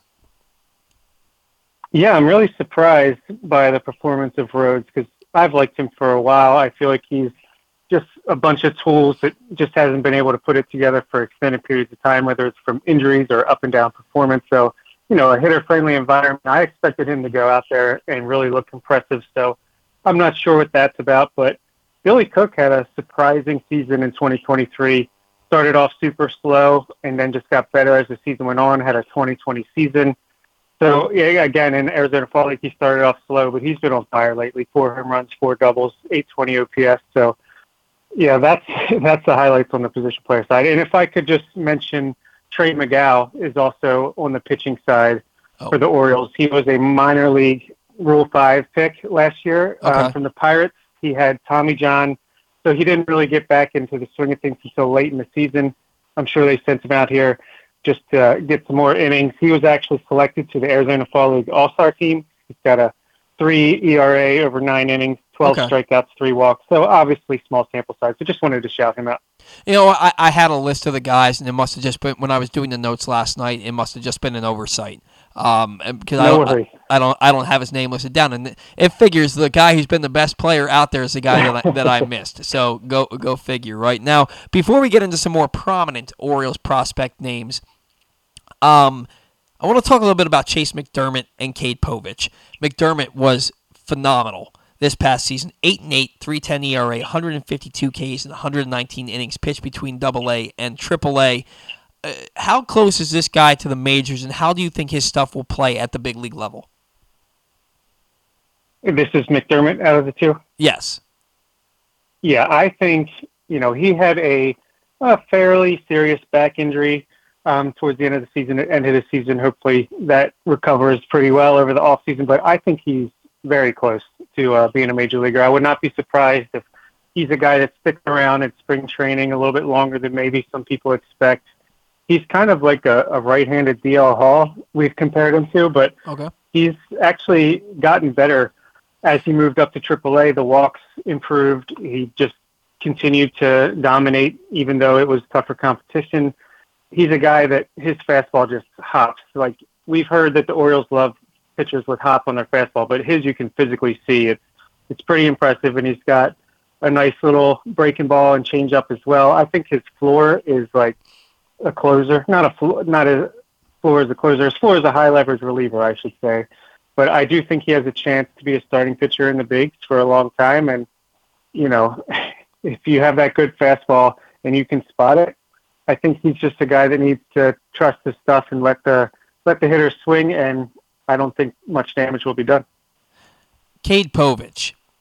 A lot of hype surrounding Cade Povich, but his minor league numbers have never backed that hype up. I thought maybe his fielding independent pitching would be a better number. It wasn't. His ERA for his career in the minors is approaching 5, just as it was this past season. What about Cade Povich has everybody so high on him? It's just his stuff is phenomenal. It's, the fastball's not going to wow you, but he's got 5-6 pitches that are all average to plus. Really, for him, it's just consistency and command. He'll have his starts where he's dominant for 6 innings, looks amazing, strikes out 11, 12 batters, and then he'll come out the next time walk four or five guys and give up four runs over three innings. So I think he's lefties I feel like can be a little bit longer to develop and really refine their craft. I was looking at Max Fried last year in the minors before he got to the majors, and it was the ERA in the mid to high fours. Kind of reminded me of Povich. So I think it's just a matter of consistency and having everything click at the same time. Kyle Bradish was a guy who wasn't really dominating in the minor leagues throughout his minor league career, but people loved the stuff, and now he's the Orioles ace of the staff. Is that something that you could envision for Cade Povich as he comes along? Yeah, absolutely. And I wouldn't bet on it, but I think it's a type of arm similar to D.L. Hall where you can just see the pure stuff, what he could be if you put it all together, and you just, you keep running him out there until they run out of options or they get too expensive, what have you. But he's a guy that you have to give every chance to just have everything click and become a mid to top of the rotation starter like Bradish. And do you think he'll get that opportunity maybe as early as this coming season? I could see it, like a spot start or two, maybe some play in the bullpen. If the offseason goes the way I'm wanting and hoping and expecting it does, then I'm not sure if these guys are going to just be handed roles, especially as a starting pitcher this coming season. I'd like to see the Orioles get a legit veteran, move to the top of the rotation starter, maybe another guy, and just have these guys force the issue. But that could also improve the bullpen. So I could see him getting a start or two, but I think he'll make his major league debut this year, just not sure in what role. All right, I think that's the best that really we can hope for right now. We know that Chris Holt stepped down from his pitching coach role and to focus solely on being the director of pitcher development for the entire organization, and maybe they did that with guys like McDermott and Cade Povich in mind. Now, the big name is Jackson Holliday, minor league player of the year, organizational minor league player of the year, top overall prospect. He's going to be given an opportunity to win a job in spring training, Bob. Will he? That is the question, right? It's very interesting. I think the entire spring training is going to be incredibly interesting because I think a guy like Kobe Mayer is in a similar boat where he could win a job out of spring training. But, yeah, I mean, already, even if he makes no improvements over the offseason, he's a guy that he's incredible field to hit. He's probably going to hit 270 to 300 in the majors. He's going to get on base at an excellent clip. He's going to, he's more of a second baseman right now than a shortstop defensively, but that's just because he hasn't had the time to develop the defensive game. The bat's ahead of the glove right now. So I think if he makes it, it would be a second base. And, the power is going to develop. He was 19 all season and still had plenty of extra base hits, I think 12 home runs. And he's working hard with his dad and brother to just get better and improve. And I think the better you are, the faster you are able to improve at a young age. So I would not be shocked if he came into spring training and it was just like, wow, okay, yeah, he's going to make the team. He's going to be the favorite for Rookie of the Year in 2024. But also, there's a case to be made where he could use a little bit more AAA seasoning. But then if you leave him in AAA, you're losing out on the possibility of another draft pick, the way Gunnar Henderson will most likely get the Orioles this year. So it's a tough call. I think at the latest he'll be up midseason. I don't see them waiting until September of next year. He's just too good to play around with that. Yeah, I heard somebody, and I can't remember who it was, but it was a national beat writer, I believe, or a national baseball writer, who said that he believed that Jackson Holliday could come up to the majors at any the end of this past season and still hit 300. The bat is so incredibly talented. The family, the bloodline is so incredibly talented, and I think that we're all hopeful that Jackson Holliday will be running down that orange carpet on opening day 2024. Now, somebody else who is more likely to be a second baseman at this point in their career is Connor Norby. The bat's special, the glove is limited. 21 homers, 40 doubles, 92 RBIs, 290, 359, 43, 842 slash on a AAA all season. Connor Norby is one of those guys where, we always talked about Gunnar Henderson and we always talked about Jordan Westberg, and Connor Norby kind of got lost in the shuffle there, but he's been damn good. And I believe he set a AAA, at least a Norfolk record, with 164 hits this past season. I don't know that he has much more to prove at AAA. What are the Orioles' plans for him heading into 2024? I wish I knew. But like you said, the bat is special. I actually do think his defense improved a little bit this year at second base, and he played some left field and looked okay out there. Maybe if he could just – it's just really tough with the guys ahead of him, with Jordan Westberg, Joey Ortiz, Jackson Holliday, Kobe Mayo. It's a tough fit on the infield, especially you still have Jorge Mateo, Ramon Arias. Who knows what they're going to do there. If he's traded, I think it's not because the team doesn't like him. I think it's just because he's incredibly valuable and you want to get him some major league time and get something in return. But I could also see a world where you trade a Westberg or an Ortiz, and then Norby's like that, you know, platoon right-handed bat off the bench who can start in left field, start at second base, maybe first base, DH, just to get that bat in the game. So the fun thing about this offseason and this next season or two coming up is that for fans, like, there are so many options and so many different ways the team can go and so many guys the team can try out. And if it doesn't work out, go to the next guy. But if it does, you've got another star. Yeah, and I see. I know that I said that Connor Norby gets lost in the shuffle. I think that's amongst, like, most casual Orioles fans. For me, I always held him in the same regard as Jordan Westberg. Is there a scenario in which, and we've mentioned that he played, like, I believe it was 27 games in the outfield in Norfolk in 2023. Do you see Jordan Westberg potentially moving to an outfield spot at times as well, just to get them both on the field at the same time? Or is Jordan Westberg's glove too good in the infield, too valuable in the infield to move him out off the dirt? I think it's an option, but I do believe that, I mean, I already believe that Westberg's glove was pretty good, but he looked phenomenal at second base defensively, and I think the baseball savant out above average, you know, showed that as well. At third base, he didn't look quite as good, but still pretty good. So I think if one of them is going to move to, obviously, I mean, probably not left field at Camden Yards, left field on the road, right field at home. I would say Norby more so, but, you know, again, we're loaded on the infield, so I think you can make a case for Westberg to get some time out there as well. Kobe Mayo had a phenomenal season between AA and AAA this year. The power's there. The bat speed's there. He's got 70-grade arm. I don't know that the glove plays at third base, and I don't know if there's going to be a place for him at third base. And I think that first base wastes his arm. But is he an outfielder? Where do you envision Kobe Mayo is going to make his debut in 2024? It could be that he wins a job in spring training. It could be that he comes up in June. But where do you envision Kobe Mayo playing the bulk of his time at the big league level as far as a position is concerned?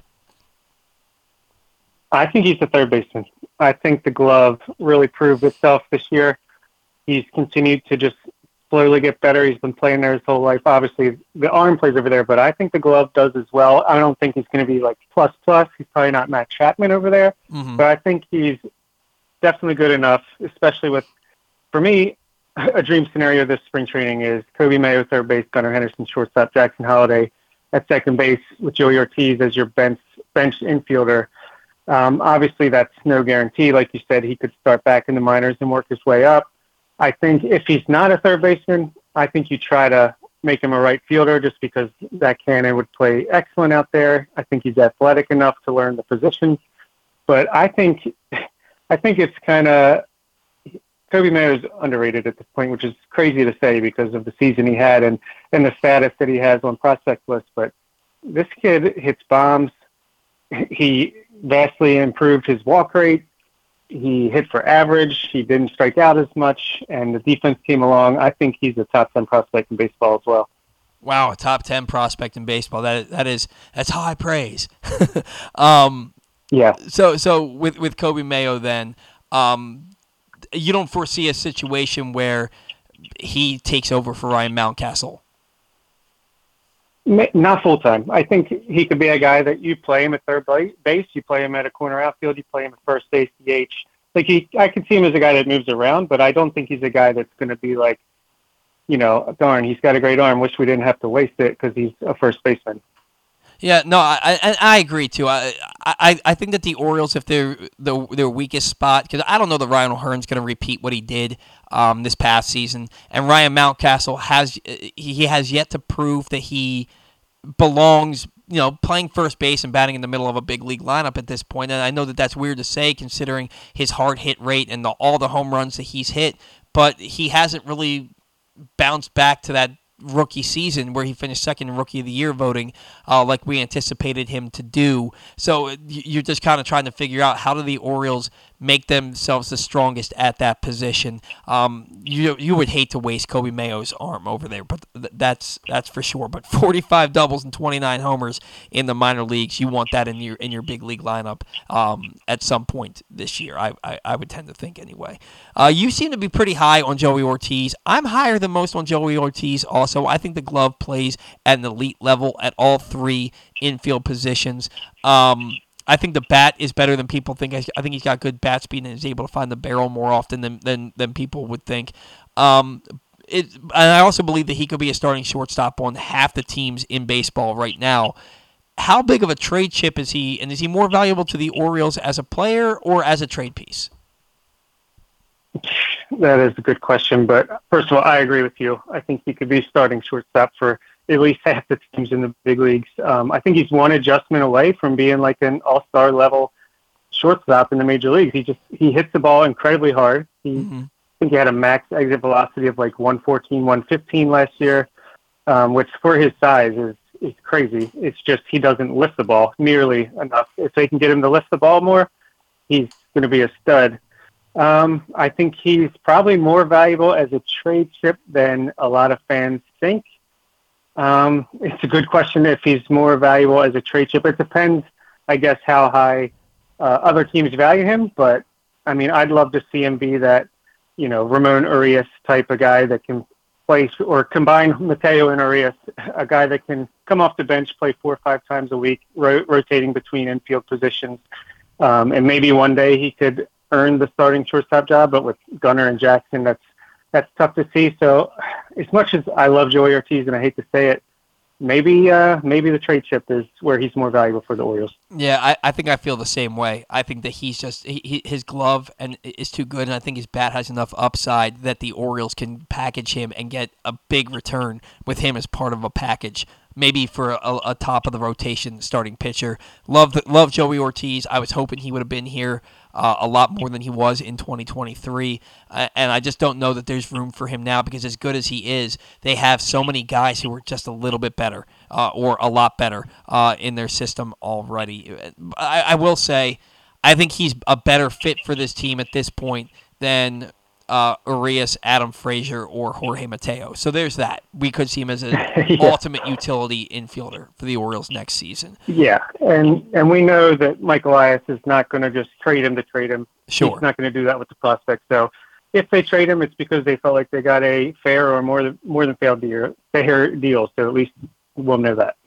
And then finally, you said a little bit earlier in the segment that it depends on what the Orioles do, and you have a lot of hopes for what you want them to do, you hope they'll do, and what you expect them to do in this offseason. What are your expectations for the Orioles offseason as they try to revamp after 101 season and try and make a deep run into the playoffs in 2024?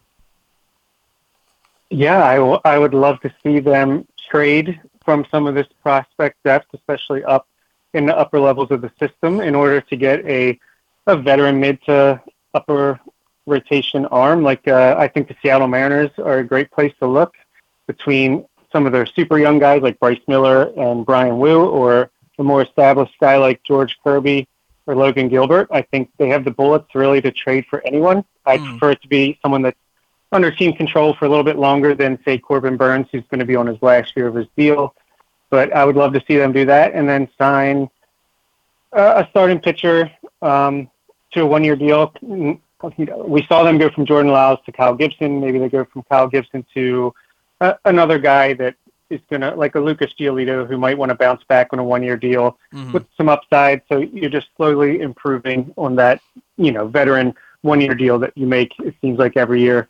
And then I'd like to see them get, whether it's through trade or free agency, like one or two legit bullpen arms with Bautista being out. I think offensively, we're pretty solid. Maybe they want a right-handed thumper in the outfield, like Adam Duvall, Teoscar Hernandez, someone like that. Mm-hmm. But I think it's the focus has got to be pitching.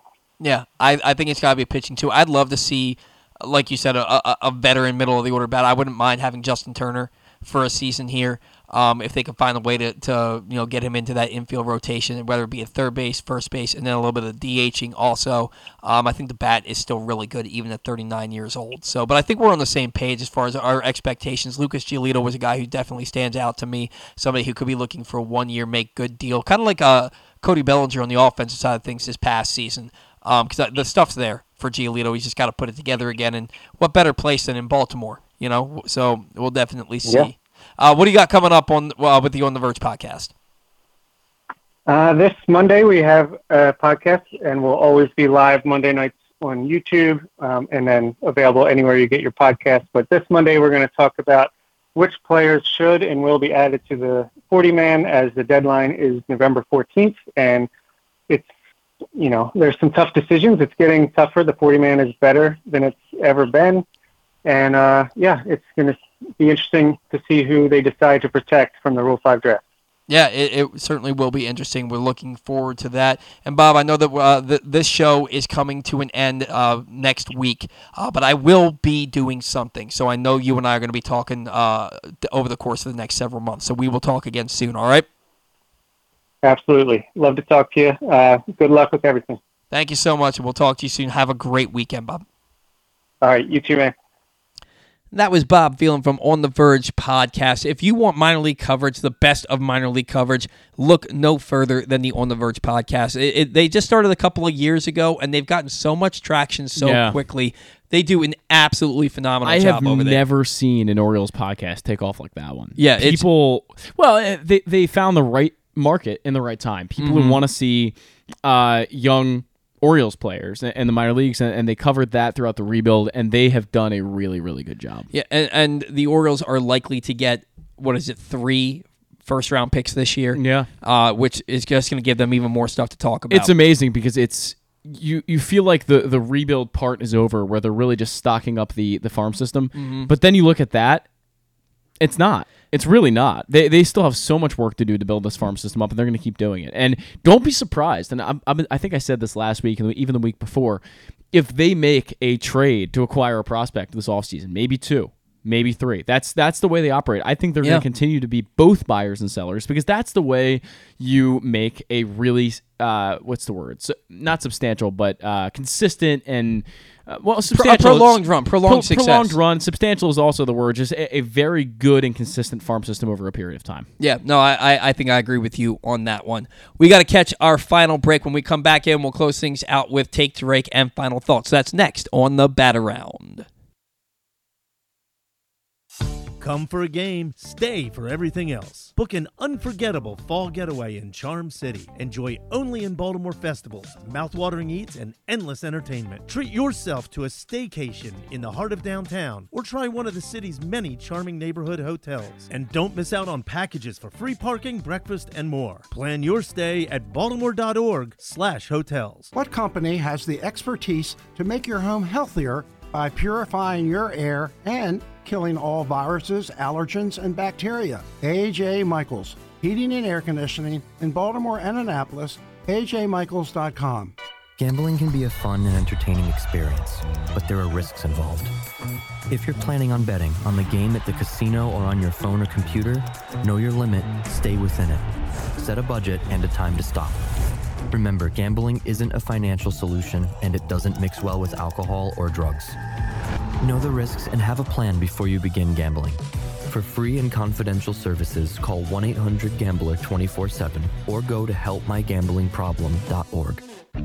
Whether your focus is luxury and comfort, convenience and technologically advanced connectivity, or sporty performance and aggressive styling, we've got the perfect Highlander for you. Check out buyatoyota.com for deals on new Highlanders from your local Toyota dealer today.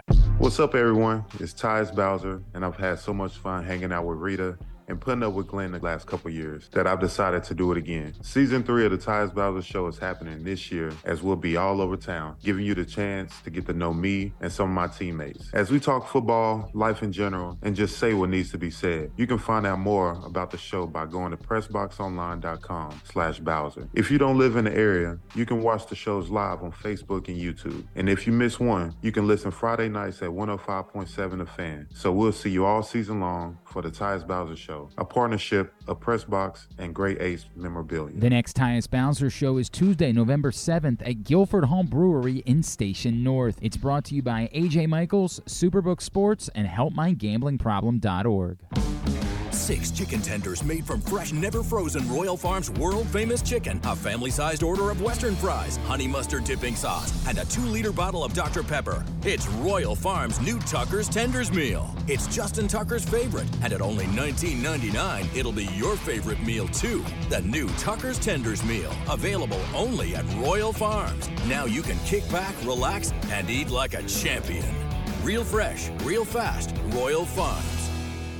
The latest edition of Press Box is available now. On the cover, Todd Karpovich profiles the Orioles survivors, Anthony Santander, Austin Hayes, Cedric Mullins, and Ryan Mountcastle, who all came from the previous regime but stuck through tough times to be key pieces in guiding the franchise back to prominence. Also inside, we remember the iconic Brooks Robinson with tributes from Jim Henneman and myself, Stan the Fan Charles, and a trip down memory lane to remember the most significant moments of his career. Plus, we meet players from college basketball programs around the state. PressBox is available for free at over 500 area locations, including 60 Royal Farm stores, and you can always find the entire edition, as well as the best daily coverage of the Orioles, Ravens, and Terps at PressBoxOnline.com.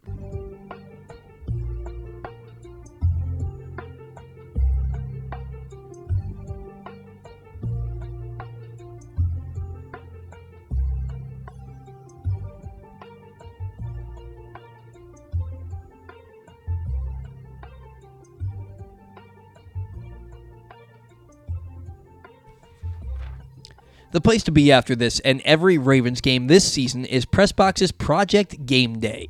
Glenn Clark, Rita Hubbard, and former Ravens Super Bowl champion Femi Ayanbadejo will react live to every game, offering their truly uncensored opinions about the team's decisions and results in each game. Plus, they'll be joined by other special guests during the year, and you can chime in live during each show as well. Watch the shows live at youtube.com/PressBoxOnline or facebook.com/PressBoxSports, and check Glenn Clark Radio or the NFL Chick on Twitter for a Zoom link that will allow you to be a part of the show. So join Glenn, Rita, and Femi tomorrow after Ravens, Seahawks, and every game day this season. Project Game Day is brought to you by Superbook Sports, AJ Michaels, and HelpMyGamblingProblem.org. Was Femi Ayanbadejo the name that you struggled with while I was gone? Maybe? It's got to be it. It probably was. That's the only name that we... Like that's tough, though. That's not one... It's not like Chris... it's not Chris Jones or something. I mean... Not if you're from Baltimore. Both Ayanbadejo brothers played for the Ravens. I know, and I know exactly who he is. Like, I know all about him, but I just don't... I don't know. That name's tough. That name is tough. And he was a little bit before my time. Yeah, but his brother wasn't. No, what year did he? He was here like 2014. Yeah, that's true. I guess he was a really big time special teams player. Yeah. For the Bears, and then he came over. So Femi was the fullback, right? Femi's the one I would say I know a lot more about. Oh yeah, let me Brandon Ayanbadejo. Brandon, okay. Yeah, I mean I vaguely remember him. So Brandon Ayanbadejo was a linebacker, but he was a Pro Bowl. Special teamer. Okay. He was in Baltimore. Well, okay. Back when 2008 through 2012. So he won a Super Bowl with the Ravens. Yeah, I started watching football around 2008. So that's about right. Yeah, he was a 3-time Pro Bowl special teamer. I certainly didn't know names back then like I do now, though. Yeah. It's a different level of interest. Let me look up Femi. Ayanbadejo, 1998 to 2006. He was it says his position was running back. He was a fullback. Mm-hmm. Both brothers won Super Bowls with the Ravens, one as a fullback and one as a linebacker, but more so a special teams player. Femi in 2000 averaged 7.3 yards per carry. Good God. I'm sorry, per reception. Okay, that makes more sense. Per reception. That makes more sense. Yeah, he had 23 catches, 168 yards. Rushing, let's see, 123 for the Ravens. He 61 carries, 210 yards, 2 touchdowns in 3 seasons. Both brothers won Super Bowls with the Ravens, though. Yeah. So that's cool. But tough name. Yeah, tough name. But not if you're from here and you know, like, fair. You've had an Ian Badejo on both. Well, Ravens, the first one, Super Bowl. There's no chance for that. Right, one. Way too early. But yeah, the second one, I guess I should have known. All right, so let's do take to rake. The final standings, right? That's I didn't figure out the final standings. Oh, okay. You won. If you want, you can take the Take to Rake trophy with you. I'm not going to do that. I think it should stay here. It's not going to stay here because we're not staying here. It's coming with me. True. Okay. If you're not taking you're what? 3-time champ? I'm only 1-time champ, so yeah. I think you deserve it. I think it really sucks that I won the first 3 years of the bat around, and then in the 4th year, our closing year, yeah. you come in and take it and take your ball and go home. You son of a SOB. God, I'm a terrible guy. Let's talk a little bit about Take to Rake here. You took Evan Carter and who else? I have it up. Hang on. Evan Carter and Ketel Marte. Oh, right. That's what it was. I took Adolis García and Corbin Carroll. Okay. Garcia went 0-4-6. Yeah, didn't play much. And then, so yeah, he left. It might have been game 2 then. Yeah, he left game 2. Okay. He left game 2 because I remember he got hurt and they were losing. Yeah. Yeah, so he left game 2 because he didn't play after the second game. I guess that's true. He went 0-for-6 with 2 walks, 2 strikeouts. Corbin Carroll went 4-for-17, no extra base hits, 2 walks and 2 RBI.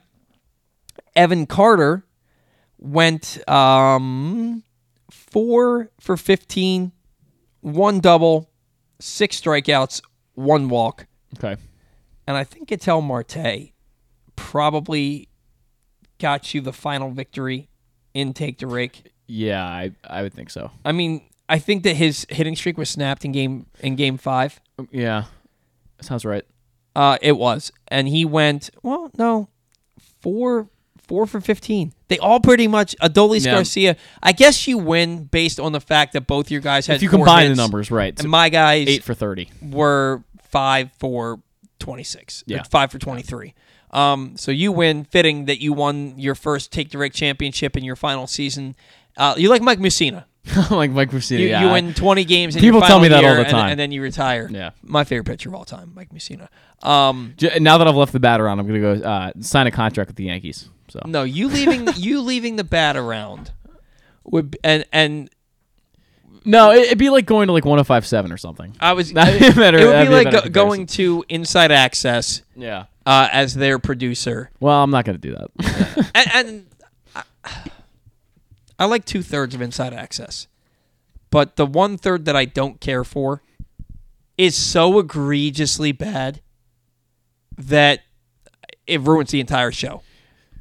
Like so egregiously bad. The Ravens are 6-2, and you would think that they're the worst team in football based on how the 1/3 of that show talks about the team. Yeah, you like they're 6-2, and let's let this go into final thoughts, because our final thoughts are always about the Ravens during football season.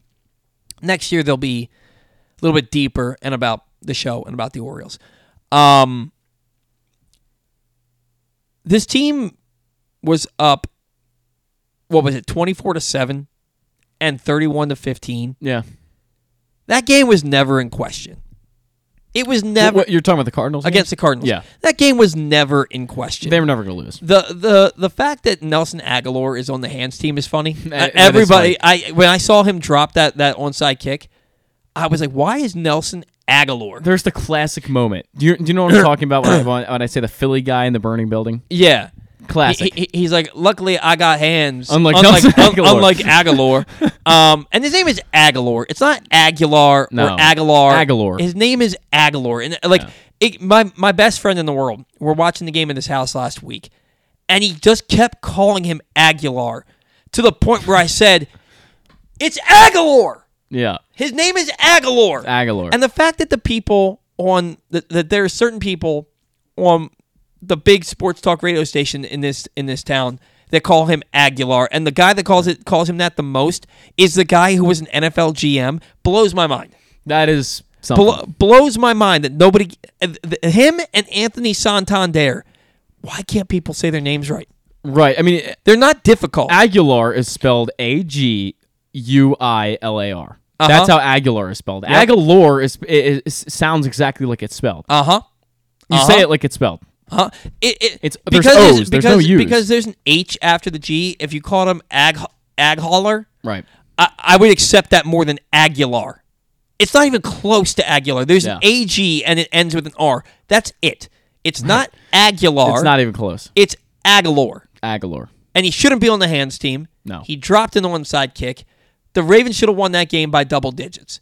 They won by a touchdown, and people are up in arms about, oh, they barely held on against a bad Cardinals team that scored 17 points in the fourth quarter. In garbage time, though. It was in garbage time that was aided by an onside kick against a Ravens team that was playing soft to just try and run out the clock. Look, I'll be the first one to laud the Ravens for blowing leads and for giving things up and playing easy in the fourth quarter. Mm-hmm. This was not that case. This was just the Ravens saying, okay, we've won this game.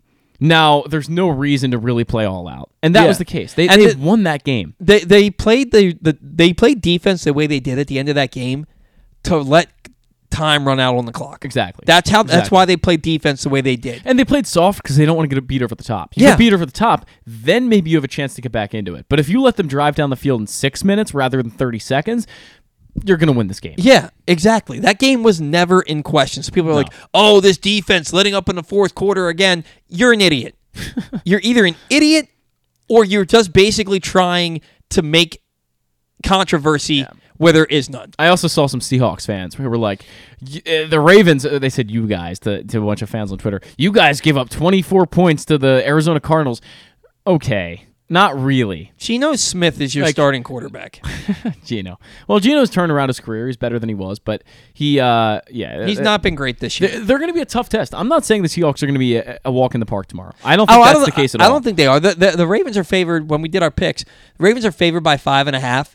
And I get that the game's at home and that the Seahawks are traveling from the West Coast. Yeah. I don't think the Ravens are covering. I think the Ravens will win, but I don't think they're going to cover tomorrow. This is a game very much like the Lions game to me, where the Ravens are going to come out and they're going to either get destroyed or they're going to win it by a deciding fashion. There's no shades of gray there. I don't think there's going to be a close game because you saw what happened in the Lions game. I think that's the way it's going to be. They did not underestimate the Lions. I don't think they're going to underestimate the Seahawks. But when they do underestimate teams like the Steelers and like basically a lot of teams in the past 2 years, they play close games. They play close games. The Ravens should have beat the Steelers by 3 touchdowns. Right, but they underestimated them and they got outcoached by 1 million. Yeah, and they dropped 7 passes. That's true. That's not coaching. They dropped 7 passes and 3 of them were touchdowns. Yeah, the Ravens. Lamar Jackson, his team lost a football game 17-10, and he was the highest graded player in the NFL that week. Right. That shows you how bad his receivers were. And when they asked him after the Lions game, what was different this week, he said, "My receivers caught the ball." Yeah, because they did. Yeah. That's it. I can see the Ravens offense coming out and dominating tomorrow. I think they are. But I think that they have to because even though they're home games, this is the first of 3 games in 11 days. The last 2 are Cleveland next Sunday and then a short week, Thursday Night Football against the Bengals, who are back. Is that Thanksgiving? No, Thanksgiving's a week later. I'm going to be at the game. It's November 16th. I'm going to be at the game with my buddy. And when do they play Thanksgiving weekend? Is that Sunday then? Yeah. 26th, 7th? Something like that. Something like that. But they also need to stack wins now because they end the year. Their last 4 games are in San Francisco.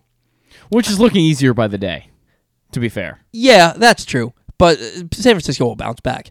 But they're in San Francisco. They finish at home against the Dolphins and at home against the Steelers. Who's the game after San Francisco? It's the Bengals, is it not? No, the Bengals are on Thursday, and they've already played them once. Okay. Let me look this up right quick. It could be the Browns then. I don't remember. I looked at this a couple weeks ago. They've already played the Browns once already, and they play the Browns next Sunday. Oh, wow. It's next Sunday already. Wow. So why can't I talk? All right, so they've got the Seahawks, the Browns, the Bengals. Okay. Then on the 26th, they go out to L.A. to play the Chargers on, I believe it's Sunday Night Football. Mm. Okay. Then they come home to play the Rams on December 10th, so that's they have the bye in between. Okay. Then they go to Jacksonville to play the Jaguars. That's going to be a tough game. Like Aguilar, Jaguar. Well, that's how you actually say that name. Yeah. I just always have to say I don't want to say Jaguars, and I don't want to say Jaguars like I used to when I was younger. Yeah. But Jaguar sounds so ridiculous that I always have to. You will never not hear me say Jaguars when I talk about them, because I guess you could call them the Jags, but I want to get the name right. You're afraid of messing it up. Yeah. I'm not afraid of messing it up. I just don't want to like. It's like me and Femi. It's more like British people with aluminum.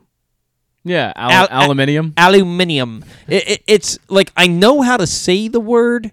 Yeah. Well, but it just sounds stupid to me. Yeah. All right. So I say Jaguar, like almost like I'm joking around, but that's how you say it. All right. So Chargers, Rams, Jags in Jacksonville on Sunday Night Football, Niners in San Francisco on Christmas night. Oh, okay, Christmas night. And then they come home and they've got the Dolphins on Christmas Eve. I mean on New Year's Eve, and then they've got the Steelers on January 7th. TBD. That could be a flex game. Okay. So the Ravens need to win the games that they need to win. And I think that the games against the Seahawks, the Browns, the Chargers, and the Rams, they need to win those games. Yeah, they do. They're going to have... It's not a ridiculously difficult schedule, but there's a lot of difficult games mixed in there. Yeah. And even the Steelers, at the very end of the year where you should win, 9 times out of 10 they should win against the Steelers. They are going to make it a contest. I guarantee it. Mike Tomlin is the best coach in the NFL in my eyes. He's the best coach in the NFL. That team's been outgained by 730 yards. They've been outgained in every... They just win. They're one of... I think they're one of 34 teams. Is it 34 teams that have been outgained in every game through their first 8 games? Right. And they're the only team to have a winning record. But here's what's going to happen in the playoffs. They're going to get... If they make it, which I'm still not convinced they will, but if they do, they are going to get pummeled. Mm-hmm. They're going to get pummeled. I don't... Because you look at the Titans game last week. Oh, not last week, last Thursday, this week. 2 days ago. A game the Titans should have won, and the Steelers just continue to keep themselves in it, and they won the game by 4 points. But the Titans are a terrible team, and when the Steelers actually face really, really good football teams, which they will, they're going to get pummeled. Yeah. They're going to get pummeled. They shouldn't have won against the Titans in the first place anyway. They got their doors blown. Let's look at the Steelers real quick. They got their doors blown off by San Francisco, like 31-7 in week one of the season. But now Brock Purdy has turned into a pumpkin, so they can't do anything else. I don't know. They lost 30-7 against the Niners. They beat the Browns. They beat the Raiders. They lost 30-6 against the Texans, who were a lot better than people thought they were going to be. Yeah. They beat the Ravens in a game that they stole. They beat the Rams. They lost to the Jags 20-10, and they beat the Titans 20-16. Right. So when the two best teams they played are the Niners and the Jags, and they lost those 2 games by a combined 34 points. I think the Ravens are better than the Jags. I do too, and I think that the Ravens had a big second half lead. They had a 10-point lead at halftime against the Jags last year, and they lost, and they lost in Jacksonville, and those guys celebrated right in their faces. I think that if the Ravens are healthy when they play the Jags, that defense is going to remember. Pepperidge Farm remembers. I think that's a classic. I think that defense is going to remember, and I think that offense is going to remember, and I think that the Ravens are going to make a statement in that game. Yeah, I would hope so. That's one of the funniest things you've ever said on the show. That was good. I had a friend in high school who everything we said, he would respond, "Pepperidge Farm remembers." It was so annoying, but that's what he would do. It was like an entire year where he would just say that. That's from South Park, isn't it? Yeah, I think so. Yeah. That and the BP guy, like, each clip is more sections. It's like, we're sorry. I'm only, like, half I don't know that one as well as the Pepper. That one that was right after the BP oil spill and all that. Oh, okay, okay. He's just like, I think one of them, he's laying under the tree at sunset on a picnic table with his shirt open, and like he like rubs his nipple and goes, "We're sorry, we're sorry." Anyway, weird. Anyway, weird. I went first last week, so your take on this coming on tomorrow's game. You already gave your take, but your prediction. 27-13 Ravens. 27-13 Ravens. I think the Ravens defense is pissed off that people are talking about them the way they were after that last week's game when the defense didn't falter. They played soft on purpose. Yeah. I can see 13, but I think that this Ravens offense is at a point where they've scored 30 points in back-to-back weeks, and I think they're going to put up another 30 spot or more. I will say Ravens 36. Okay. Seahawks 13, even though I picked them not to cover in my picks. The more I think about it, Ravens 36, Seahawks 13. Fair enough. That's a lot of scoring for the Ravens because that's 4 touchdowns and 3 field goals. That's 7 scoring drives. 36-13 Ravens. Okay. Put on the board. Yes.